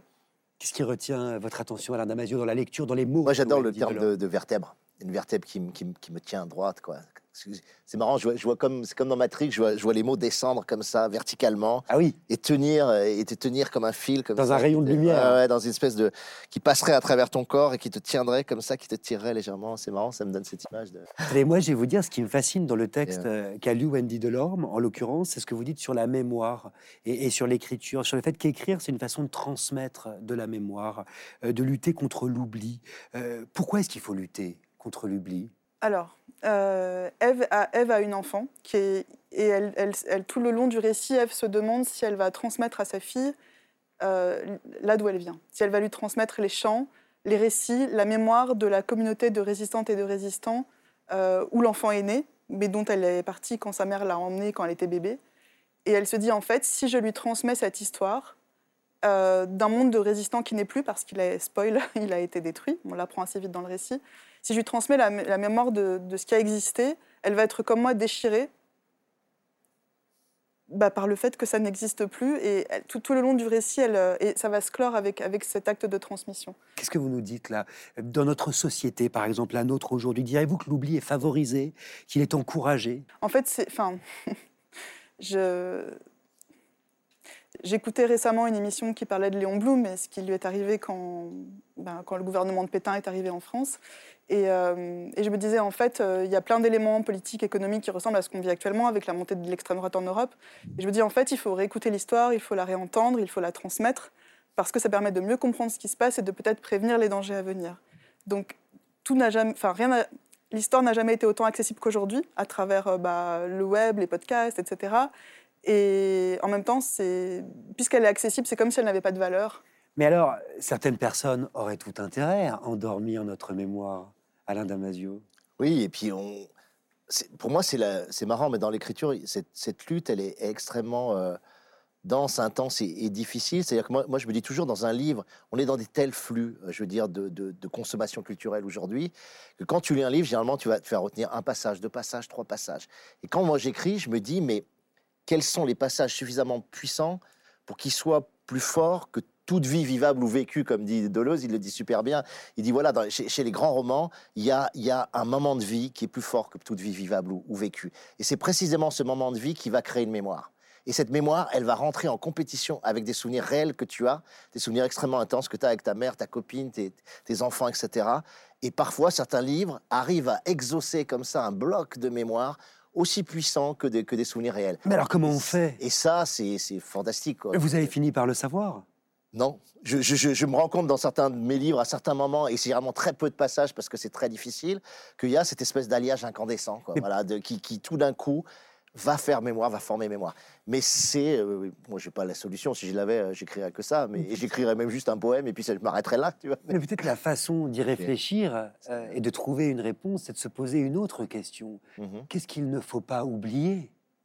De quoi faut-il impérativement se souvenir aujourd'hui? Quel est l'inoubliable d'aujourd'hui? Ouais, c'est. euh, c'est marrant, je, lis- je lis- je lisais un texte qui est très beau là actuellement, qui s'appelle un texte d'Olivier Cheval, qui s'appelle Lettre sur la peste, qui est sorti par lundi matin. C'est un très beau texte. Il parle de l'inoubliable. Il dit peut-être que notre rôle aujourd'hui, c'est d'être témoin d'un tournant d'époque. On a un tournant d'époque où avant, on, savait ce que c'était vivre dans un café et, se rencontrer. On savait ce que c'était arpenter une ville sans GPS. On savait ce que c'était un monde sans motif, sans sollicitation. Et il dit peut-être qu'on a juste à être témoin de ce tournant-là et qu'on doit être dans cet inoubliable-là. Et, je trouve que c'est assez, assez beau finalement de... de- Et puis paradoxalement, la science-fiction, c'est aussi le- l'endroit où peut se transmettre la mémoire des luttes passées. Je pense à Sabrina Calvo, euh, son roman Melmoth Furieux, qui est aussi publié à la Volte, et qui, qui raconte de manière transposée ben, l'histoire de la Commune de Paris. Et même si on n'a pas la mémoire exacte de ce qu'a été la Commune de Paris, en lisant ce livre de science-fiction, en fait, la mémoire se transmet. Et c'est aussi ce que tu Bah, fais. Enfin, Bah, Magnifique hein, ce livre, hein, incroyable. Sabrina Calvo, mais le mode furieux, c'est vraiment un livre euh, extraordinaire. Moi j'ai adoré. Ce hein. que tu disais tout à l'heure, effectivement, sur un certain devoir de mémoire aussi, euh, devoir dire des histoires pour s'en souvenir. Il y a ce- cet adage bien connu, ceux qui ne se souviennent pas de leur histoire sont condamnés à la revivre. Euh, donc je pense que ça, ça fait partie de, de ce qu'on- des histoires qu'on doit raconter. La science-fiction, la fantasy, ça permet aussi de questionner le passé, euh, d'avoir une approche critique euh, du ouais. passé. Effectivement, c'est ce que j'essaye de faire dans, dans Vampiria avec le XVIIe siècle, dont on porte encore euh, l'héritage, et qu'on doit, on se doit de questionner, parce que le prix à payer des crimes passés, on le paye encore aujourd'hui. Donc cet héritage, on peut le, le remettre en question en déboulonnant des statues, on l'a vu récemment.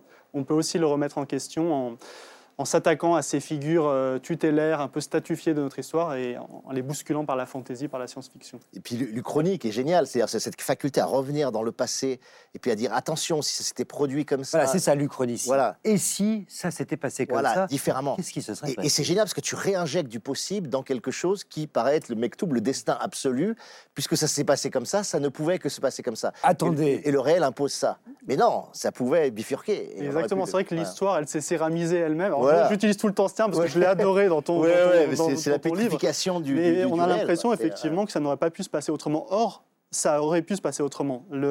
L'histoire n'est qu'une succession de points de divergence finalement. Attendez, on va parler du livre du Victor Dixon dans le détail, mais d'abord, vous l'avez compris, il faut absolument hein, euh, que vous lisiez Viendra euh, le temps du feu de Wendy Delorme. C'est publié aux éditions Cambourakis, je pense que vous l'avez compris, c'est c'est un roman époustouflant, vraiment, qui embrasse, qui embrase le présent et l'avenir dans ce qu'ils ont de plus sombre, mais qui offre également, c'est ça qui est très beau, des échappées, euh, des lignes de fuite, des percées assez sublimes vers d'autres mondes possibles, habitables, désirables. Et maintenant, Victor Dixon, je me tourne vers vous, parce que vous êtes euh, un sacré coco, vous.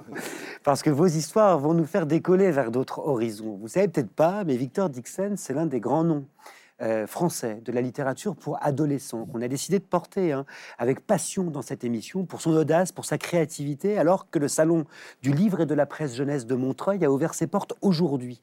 Mais ne vous méprenez pas, il séduit également les adultes, vous l'avez compris, Wendy Delorme, Riyad Satouf, Alain Damasio et moi-même, en l'occurrence, deux fois lauréat du Grand Prix de l'imaginaire. Victor Dixon nous a propulsés dans l'espace avec la série Phobos, chez les robots dans Cogito, au cœur de ses insomnies dans le cas de Jack Spark, et puis chez les vampires dans sa série donc Vampiria, récemment adaptée en bande dessinée. Alors figurez-vous qu'il imagine, on l'a un peu compris, une France dans laquelle Louis XIV régnerait encore, parce que tenez-vous bien, c'est un vampire, et qu'il est donc immortel. Le souci, c'est qu'il a besoin de sang frais pour se nourrir, le roi, lui et sa cour. Et dans cet empire de- des ténèbres, plus connu sous le nom de Magna Vampiria, ben, il y a Jeanne, une jeune roturière, auvergnate de naissance, ce qui n'est pas pour me déplaire, catapultée à l'école des écuyers du roi après que sa famille a été décimée par des nobles sanguinaires. Victor Dixon, on va partir du point de départ. Qu'est-ce que cette Jeanne Qu'est-ce qu'elle fait dans cette école? Elle n'a rien à y faire, c'est une roturière. Oui, exactement, et c'est sous une fausse identité qu'elle va l'intégrer. Vous avez très bien planté le, le tableau. Bah, il faut. Euh, J'imagine en 1715. Alors c'est l'Uchronie, on en parlait tout à l'heure avec Alain, c'est un genre de la science-fiction où l'histoire prend la tangente à à partir d'un point de divergence. Et si Et pour moi, et si C'est la question ici qui est le début de toutes les histoires finalement. Et si en 1715, Louis XIV, qui est le roi qui a eu le plus long règne de l'histoire de France, et même le plus long règne jamais enregistré, hein, 72 ans, trouvait le moyen de jouer les prolongations, pourquoi pas rester sur le trône pour l'éternité Eh bien, ces médecins, ces alchimistes découvrent le secret du vampirisme, le transmutent en immortel, Trois siècles après, aujourd'hui, ça se passe aujourd'hui, il est sur le trône, il règne non seulement sur la France, mais aussi sur le reste du monde. Monde, et ça il faut le préciser, qui est resté figé dans les conditions du XVIIe siècle. Je me suis dit que si le monde était gouverné par des vampires qui sont des créatures qui par essence n'évoluent plus, le monde lui-même n'évoluerait plus. Pas de progrès technique, pas de progrès social, rien. Ah, ça, ça c'est passionnant. Mais alors d'où ça vous est venu, ça, Victor Dixon Je crois qu'à l'origine, il y a quand même Versailles. Oui, alors je, bon, j'habite aux États-Unis à présent, mais j'ai fait mon lycée à Versailles. J'allais tout le temps euh, au château entre les cours. Et j'étais fasciné euh, par ce lieu, en fait, euh, ce, ce rêve de pierre qui a jailli d'un marécage. Il n'y avait rien au début du règne. Et à la fin, il y a eu ce château qui, aujourd'hui encore, où que j'ai vécu, dans le monde, quand je dis Versailles, les yeux des gens s'illuminent. Ouais. C'est comme si la puissance de fascination de Versailles avait traversé les âges sans prendre une ride, un peu comme un vampire finalement. Et j'avais envie d'écrire sur les vampires, justement, les vampires de Bram, gothiques, hein, Bram Stoker, Anne Rice, ceux que j'ai vraiment Bram aimés à l'adolescence. euh, Dracula, Anne Rice entretient avec un vampire Voilà. le personnage de Lestat pour rappeler euh, euh, aux téléspectatrices et aux téléspectateurs de la Grande Librairie. Mais moi, ce qui m'intéresse dans ce que vous dites aussi, Victor Dixon, c'est que dans une œuvre qui semble comme ça de pure imagination, ça vient toujours de vous quand même. Oui, ça vient de moi et puis ça vient de l'histoire. On en parlait tout à l'heure, comment on peut convoquer l'histoire dans une œuvre de fiction. Il y a ce personnage qui m'a toujours fasciné, celui de Louis XIV, justement. Euh, C'est un personnage qui s'est mis en scène pendant toute sa vie. Alors, on, a, euh, on apprend à l'école le petit coucher, le grand coucher, c'était le Kim Kardashian de l'époque. hein. Et pour le coup, il était préfiguré presque les réseaux sociaux.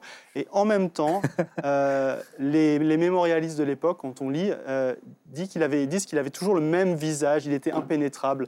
Donc je me suis dit, je vais mettre un masque d'or, voilà, pour le rendre encore plus mystérieux. Et euh, cette envie de durée qu'on a peut-être en nous en tant qu'espèce humaine, de s'inscrire dans le temps, dans l'éternité, elle est synthétisée, elle est métaphorisée par le vampire. Et c'est ça qui m'intéresse dans le vampire, c'est la métaphore du temps, du temps, de la brièveté de nos existences humaines, et peut-être aussi de la brièveté des civilisations qui, euh, qui naissent, qui connaissent un essor et ensuite euh, qui, euh, qui, qui, euh, qui déclinent. Je sais, Wendy Delorme, parce que vous me l'avez soufflé, que vous avez été soufflé par Vampiria. Oui, euh, parce que je trouve. Alors, c'est un roman de vampire qui commence au XVIIe siècle, mais euh, Victor est complètement en phase avec, notre époque et avec les jeunes de notre époque. Déjà, l'héroïne est une fille, Jeanne. Euh, c'est la- protagoniste principale. Ensuite, il est question d'amour illicite entre deux écuyers, deux garçons qui, doivent absolument se taire sur ce qu'ils vivent parce que c'est interdit. Euh, et il y a- enfin, tout, tout- toute la narration, elle tourne autour de la manière dont Jeanne va pouvoir orienter le destin du peuple qu'elle veut libérer du joug des vampires, qui sont une allégorie des dominants, en fait. Alors c'est vrai que quand j'ai écrit ce roman, j'avais surtout une grande envie d'imaginaire. Et c'est a posteriori, euh, en me confrontant justement aux lecteurs, et notamment les jeunes lecteurs qui viennent me voir en dédicace, que j'ai compris peut-être en filigrane comment ça pouvait résonner avec notre époque. Euh, on est aujourd'hui dans un monde où on a une jeunesse qui veut absolument... euh, euh, changer les choses, créer un nouvel ordre du monde avec des égéries, je pense à Greta Thunberg pour le- l'environnement et plein d'autres, et qui ont l'impression de se heurter à un plafond de verre, un statu quo qui est établi depuis longtemps, depuis des siècles. Et du coup, la métaphore de ce monde dominé par les vampires, par cette caste inamovible à laquelle de jeunes frondeurs, frondeurs c'est le terme que j'utilise pour Ouais. les rebelles, euh, se heurtent, eh bien ça leur parle, ça parle aux jeunes lecteurs d'aujourd'hui. Quelle responsabilité est-ce que ça vous donne, Victor Dixon, justement ce lectorat, cette jeunesse Alors, euh, vous l'avez très bien rappelé tout à l'heure, la littérature dite euh, ado, elle est lue à tous les âges parce qu'on a besoin justement de cet imaginaire et puis aussi de ce frisson existentiel propre au début de l'âge adulte. Euh, on peut s'y connecter à tous les âges.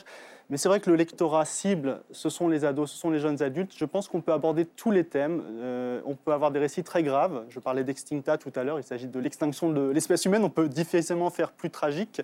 Mais il faut toujours laisser une lueur d'espoir. Moi, je pense que le, une- un des grands buts de la vie, c'est de, de se libérer des déterminismes et de non pas de devenir qui on est, pour euh, citer Nietzsche, je crois que euh, Alain aime bien Nietzsche, mais peut-être pour créer qui on est.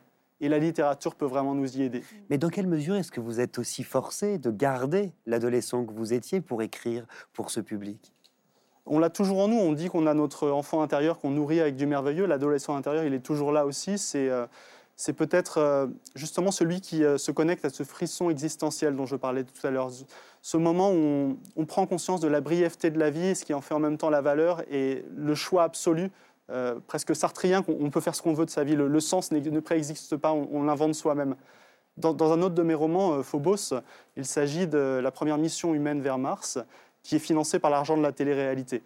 Euh, un futur euh, assez proche de Oui. ceux d'Alain, en fait. Oui, il est question de surveillance aussi. Voilà, la, la NASA a été euh, vendue à un fonds d'investissement qui décide euh, bah, de, de- de- de financer cette, cette mission vers Mars par la télé-réalité en faisant un maximum de recettes publicitaires.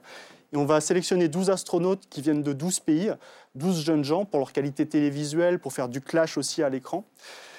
Et euh, voilà, tout est scénarisé comme souvent dans la télé-réalité, mais parfois il y a des moments comme ça de vérité euh, qui affleurent entre les personnages. Et euh, il y a notamment ce, candidat, cet astronaute américain Marcus, qui est confronté à Léonore, qu'on voit là à l'écran, la, candidate française. Et dans ce show de télé-réalité, ce, speed dating, ils se rencontrent dans la bulle du parloir, au, milieu du vaisseau spatial. Et Marcus, qui était un, mendiant américain dans la rue, qui a plein de, citations euh, tatouées sur son corps, littéraires, comme ça, assez étranges, euh, fait un numéro de prestidigitation euh, à Léonore et lui sort une rose. Donc elle, elle trouve ça très mièvre. Elle dit voilà, c'est vraiment, un- un- on peut pas faire plus mièvre comme technique de drague. Et là, il lui dit, tu sais, Léonore, les, roses en fait n'ont rien de, mièvre ou de gentil. Elles sont juste vraies, cruellement vraies. Leurs pétales nous rappellent que la, la vie est belle à en pleurer, mais leurs épines nous rappellent aussi qu'elle est dangereuse à en mourir. Et ça, c'est un moment comme ça de frisson ex- existentiel que, que j'essaye de capter dans mes romans. Et je pense que dans ces moments-là, je me reconnecte à l'adolescent que j'ai été et que je suis encore un peu peut-être. Ça vous parle, Riyad Satou Vous qui, alors on se souvient de Retour au collège, mais aussi évidemment des cahiers d'Esther que vous citiez tout à l'heure, vous vous intéressez vraiment à cet âge euh, en particulier? Bah, c'est un âge très intense, oui, c'est vrai, où on, on est en transformation perpétuelle et en. Et en... Alors, moi, j'ai jamais euh, réussi à, comme euh, le fait Victor Dixon, à, m'adresser aux jeunes, aux ados. aux- aux- je, je me dis, tiens, bon, je vais faire des livres pour un lecteur un peu rêvé qui va être adulte, et des ados vont s'y intéresser. Oui, ils vous lisent aussi, oui. C'est ce qui s'est, c'est ce qui s'est passé avec, avec mes livres. Mais c'est vrai que, que c'est un âge euh, où tout est extrêmement intense, où on se transforme en quelques mois, on n'a plus la même apparence, on n'a plus le même. On hérite d'un corps qu'on va devoir euh, supporter tout le reste de sa vie, qui n'est pas forcément celui qu'on aurait voulu, dans certains cas. Mais le, et c'est vrai que c'est, l'âge de, de- de l'imagination la plus. Enfin, j'ai, j'ai l'impression d'avoir jamais été aussi euh, cérébral que quand euh, j'étais ado. Je, je suis un peu le fantôme de celui que j'étais à, à 16 ans et j'ai tout le temps, en effet, comme le dit très bien Victor, le, cet ado intérieur qui vous regarde tout le temps et qui, vous, qui vérifie ce que vous faites et que vous n'êtes pas en train de le trahir dans, dans votre, dans, dans ce que vous faites euh, chaque jour. Mais à quel moment est-ce que vous avez décidé, Victor Dixon, de vous tourner vers ce public, vous? Je ne l'ai pas décidé, ça s'est imposé à moi euh, parce que c'est cet âge de la vie, effectivement, où on prend ses premières grandes décisions. La question vraiment qui je vais être, qui je veux être, euh, c'est plus mes parents qui vont décider pour moi, c'est moi qui vais décider. C'est un âge follement romanesque. Et c'est pour ça que j'aime mettre en scène des personnages qui sont comme ça à la fin de l'adolescence, euh, à l'orée de l'âge adulte. Puis il y a une autre raison quand même, c'est que le, grand souffle d'aventure qu'on a dans notre histoire littéraire française, je pense à des auteurs comme Dumas, Jules Verne, euh, Victor Hugo dans une certaine mesure, je le retrouve en grande partie dans la littérature dite jeunesse ou adolescent aujourd'hui. On a cette espèce de voilà d'envolée épique, d'imagination que rien n'arrête. On peut faire des hybridations de genres. Il y a une, une très grande liberté de ton. Et je pense que ces auteurs, en partie, écriraient dans ces collections aujourd'hui. C'est intéressant, euh, Ouais, c'est intéressant. Alain Damasio. Ouais, ouais. Non, mais tu, tu- tu dis un terme qui, qui, moi, euh, est fondamental, c'est épique. C'est la puissance épique que tu peux véhiculer dans ce type de, de, de roman. C'est des choses qu'on n'ose plus trop faire. C'est-à-dire que c'est toujours considéré comme un peu euh, showing off. quoi. C'est là, on, on frime un peu avec des, des, des histoires plus grosses que nous, ou avec des événements ou des catastrophes plus grosses que nous. Mais je crois que ce souffle épique, il est, il est ultra intéressant. Voilà. Oui, c'est romantique, oui, c'est euh, c'est un peu fou. On a Mais on n'hésitait pas au nourrit. 19e siècle à, à- à Exactement. l'utiliser quoi, et à rentrer là-dedans. Euh, moi- Moi, ce qui me fascine aussi, c'est que tu te dis, mais pourquoi la fantaisie et la science-fiction touchent autant cette génération-là? Mais, mais tu le dis très bien, c'est-à-dire que c'est l'âge de la métamorphose, c'est là où le corps se transforme, c'est l'âge des hybridations, c'est l'âge des devenirs, c'est l'âge des flux. Et, et toutes ces choses-là, ça fait le cœur du travail qu'on fait en, en science-fiction et, et en fantaisie, où constamment on a des, mutations, on a des virus, on a des transformations, le, le réel lui-même est complètement euh, transformé. Donc, il y a un effet de résonance super fort, quoi, et c'est normal que, que ça touche. Et après, c'est comme si on perdait ça. On rentre dans l'âge adulte, c'est effectivement de la rationalité, du, euh, et, et- et on perd cette espèce de souplesse, cette agilité mentale, cette faculté Voilà. à rentrer dans un univers On se sclérose un petit peu au Ouais, niveau on de se l'imagination, mais on peut on- On se céramise Voilà, c'est le terme, ça sera le terme qu'on retiendra. Ah, c'est ravi. Mais, euh, mais c'est pour ça. Mais, mais, mais c'est super important qu'à ces âges-là, d'abord, ça fait entrer les, les- les adolescents dans la lecture. Et ça, c'est clé, parce qu'une fois que tu es rentré, tu Oui, sort plus. Exactement. En réalité, on, on les a piégés, on les a hameçonnés, et après, ils vont continuer à lire. Et, et ça, c'est fondamental. Voilà, donc euh, il, faut, et, et à ces moments-là, il faut effectivement les mettre face à quelque chose qui va les ouvrir, les faire réfléchir, les choquer, les provoquer, et qui va créer une prise de conscience effectivement euh, politique sur le genre, sur le sexe, sur la race, sur, sur le néolibéralisme, sur le capitalisme, sur la société dans laquelle on vit. Et, et ça, c'est Oui, ça m'intéresse. la télé-réalité. sur, Que- euh, Quel type de lecteurs sont-ils pour vous, par exemple, vos lecteurs adolescents, ceux qui viennent vous voir Moi, c'est étonnant parce que j'ai- des gens maintenant qui lisent l'heure du contrevent à 12 ans, euh, qui lisent. Alors, euh, c'est pas un livre les- forcément ouais. facile Ah pour non, autant. non, mais c'est c'est juste incroyable. À 13 ans, etc. Mais alors, souvent, c'est quand même des espèces de précoces, quoi, de, de, de- de psychopathes précoces, on va dire. Non, je rigole, mais. Que l'image qu'on donne de l'adolescence grâce à c'est- Riyad, hein, encore Voilà, une c'est fois, n'est pas forcément la meilleure. Non, mais c'est souvent, c'est souvent des, ga- des gamins qui, qui ont, euh, j'ai envie de dire, pas de limite ou pas de- de- d'espèce de, de peur ou de précaution. Ils, ils pensent qu'ils peuvent rentrer dans n'importe quel livre. À partir du moment où c'est écrit avec des mots, même si les mots sont complexes, même si les phrases sont, sont- sont difficiles, ils peuvent y aller. Et ça, j'adore. C'est-à-dire que c'est cette espèce de liberté en disant pourquoi je rentrerai pas dans la horde, pourquoi je rentrerai pas dans les furtifs? Ça, c'est très beau. Voilà. C'est c'est très juste ce que tu Ouais. dis, c'est souvent la rencontre avec une histoire à un moment donné qui va transformer le non-lecteur en lecteur. Et une fois qu'on est piqué, une fois qu'on a le virus, pour ainsi dire, c'est pour la vie. Et, et ça change complètement la vision de, des livres, parce que si, avant, c'est les livres scolaires qui sont imposés par le programme C'est rébarbatif, et à partir du moment où on se rend compte que ça peut nous ouvrir des perspectives, nous changer, nous aider à nous créer, et ben voilà, on est, on est parti euh, et on revient plus jamais. Franchement, je ne le répéterai pas hein, assez euh, dans cette émission, quel que soit votre âge, lisez Victor Dixon et commencez donc par Vampiria, tiens, cette saga gothique drôlement bien menée, publiée chez Robert Laffont, comme le sont d'ailleurs vos autres séries Phobos, Le Cas, Jack Spark ou encore ce roman dont on a beaucoup parlé, Extincta. Euh, quand même, autour de cette table, c'est bientôt Noël. Hein. on a un des plus grands auteurs de science-fiction et de l'imaginaire. On a l'événement euh, de fin d'année, Riyad Satouf. On a le livre qui a été une déflagration pour moi, Viendra le temps du feu, de Wendy Delorme. On a pour tous les publics euh, Victor Dixon euh, et ses folles sagas. Vous savez quoi faire, allez en librairie. Comment on termine une émission sur l'imagination, sur l'ailleurs, sur la fiction? Avec Alain Damasio, tiens, qui va prendre ma place pour s'adresser à vous droit dans les yeux sur la musique enveloppante de Rhône, qui est euh, l'un des plus grands musiciens électro aujourd'hui et sans doute de demain. On y va? On y va On y va. C'est parti.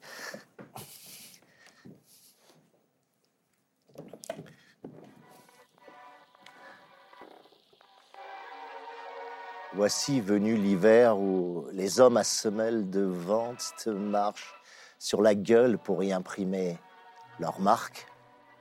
Toi, tu as le visage du printemps qui s'ignore et qui lève dans tes yeux, toi. Tu étais déjà debout. Ces mots, ils sont pour toi, pour nous qui sommes nés de l'angle mort et qui avançons avec cette porte ouverte entre les deux épaules et, nos allures d'appel d'air. Notre époque a un problème d'étoffe. Le tissu social se troue et il défibre. On a recablé nos tripes avec de la fibre optique. Les visages qu'on embrassait disparaissent derrière leur story. Les, les gestes qu'on espère restent à la surface du plasma. Tout se dématérialise. Le smartphone, le smartphone, une vie passée à caresser une vitre. Nous bougeons et bêlons dans nos bulles, chacun chez soi, dans son joli petit techno-cocon, chacun lové dans son grain d'appart ou de maison et chaque grain côte à côte grappe, grappe plutôt que groupe. Notre seul bien pourtant s'appelle les liens, hards et hordes, crew et squad. Je crois aux équipes et aux escouades. J'aime quand l'humain s'épaule et se parle quand c'est l'amour qui nourrit le pas qu'on fait vers l'autre, qui tend les bras. La fraternité a une éternité d'orage. La fraternité a une éternité d'orage. La rage d'être frère, d'être femme, d'être sœur, d'être black, d'être queer, d'être blond, d'être beurre. Ici-bas, cette rage, elle a un coup. Courage. Moi, je suis le fils de business de Jeff Bezos. Tout ce que je lis vient d'Amazonie. L'odeur de Musk dans la Tesla, aller sur Mars. Ben oui, Alléluia, Alibaba. Uber, Uber chez vous, Uber en vous, Uber chez tous. Uber, Uber alles. Je suis l'enfant de la trace. Au Zuckerberg, ma chère, et ton chiffre. Je suis la fille sur Insta, trip sous exta, dont le cœur fait tic-toc, tic-toc, tic-toc, tic-toc. Dans l'horloge, à data, abracadata. La terre s'est pas réchauffée, les mecs, elle brûle. On est des chipolatas cramés sur une grille d'aération, la mer à la couleur de l'huile, le ciel sans la merde, il pleut plus, Dieu a tiré la chasse. Alors climatise la forêt, ouais, climatise l'océan, climatise ta gosse et surtout roule, roule, roule, roule. Nous sommes la nature qu'on défonce. Nous sommes la terre qui coule juste avant qu'elle s'enfonce. Ok, ok, stop. Et maintenant, maintenant, qu'est-ce que tu proposes? Bah Maintenant, la seule croissance que nous supporterons sera celle des arbres et des enfants.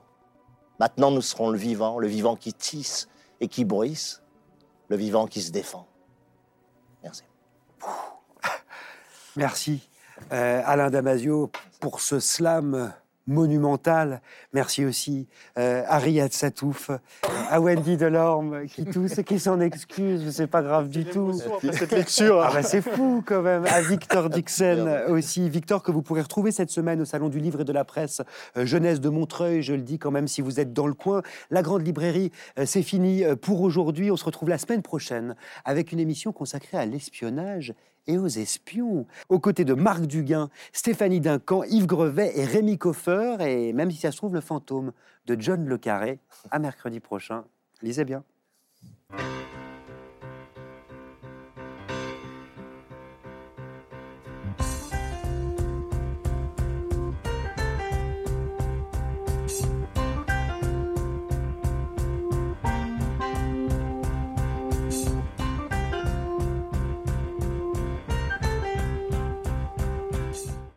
C'était La Grande Librairie, un podcast de France Télévisions. Si ça vous a plu, n'hésitez pas à vous abonner pour ne rien louper. Vous pouvez aussi retrouver les replays des émissions en vidéo sur France.tv.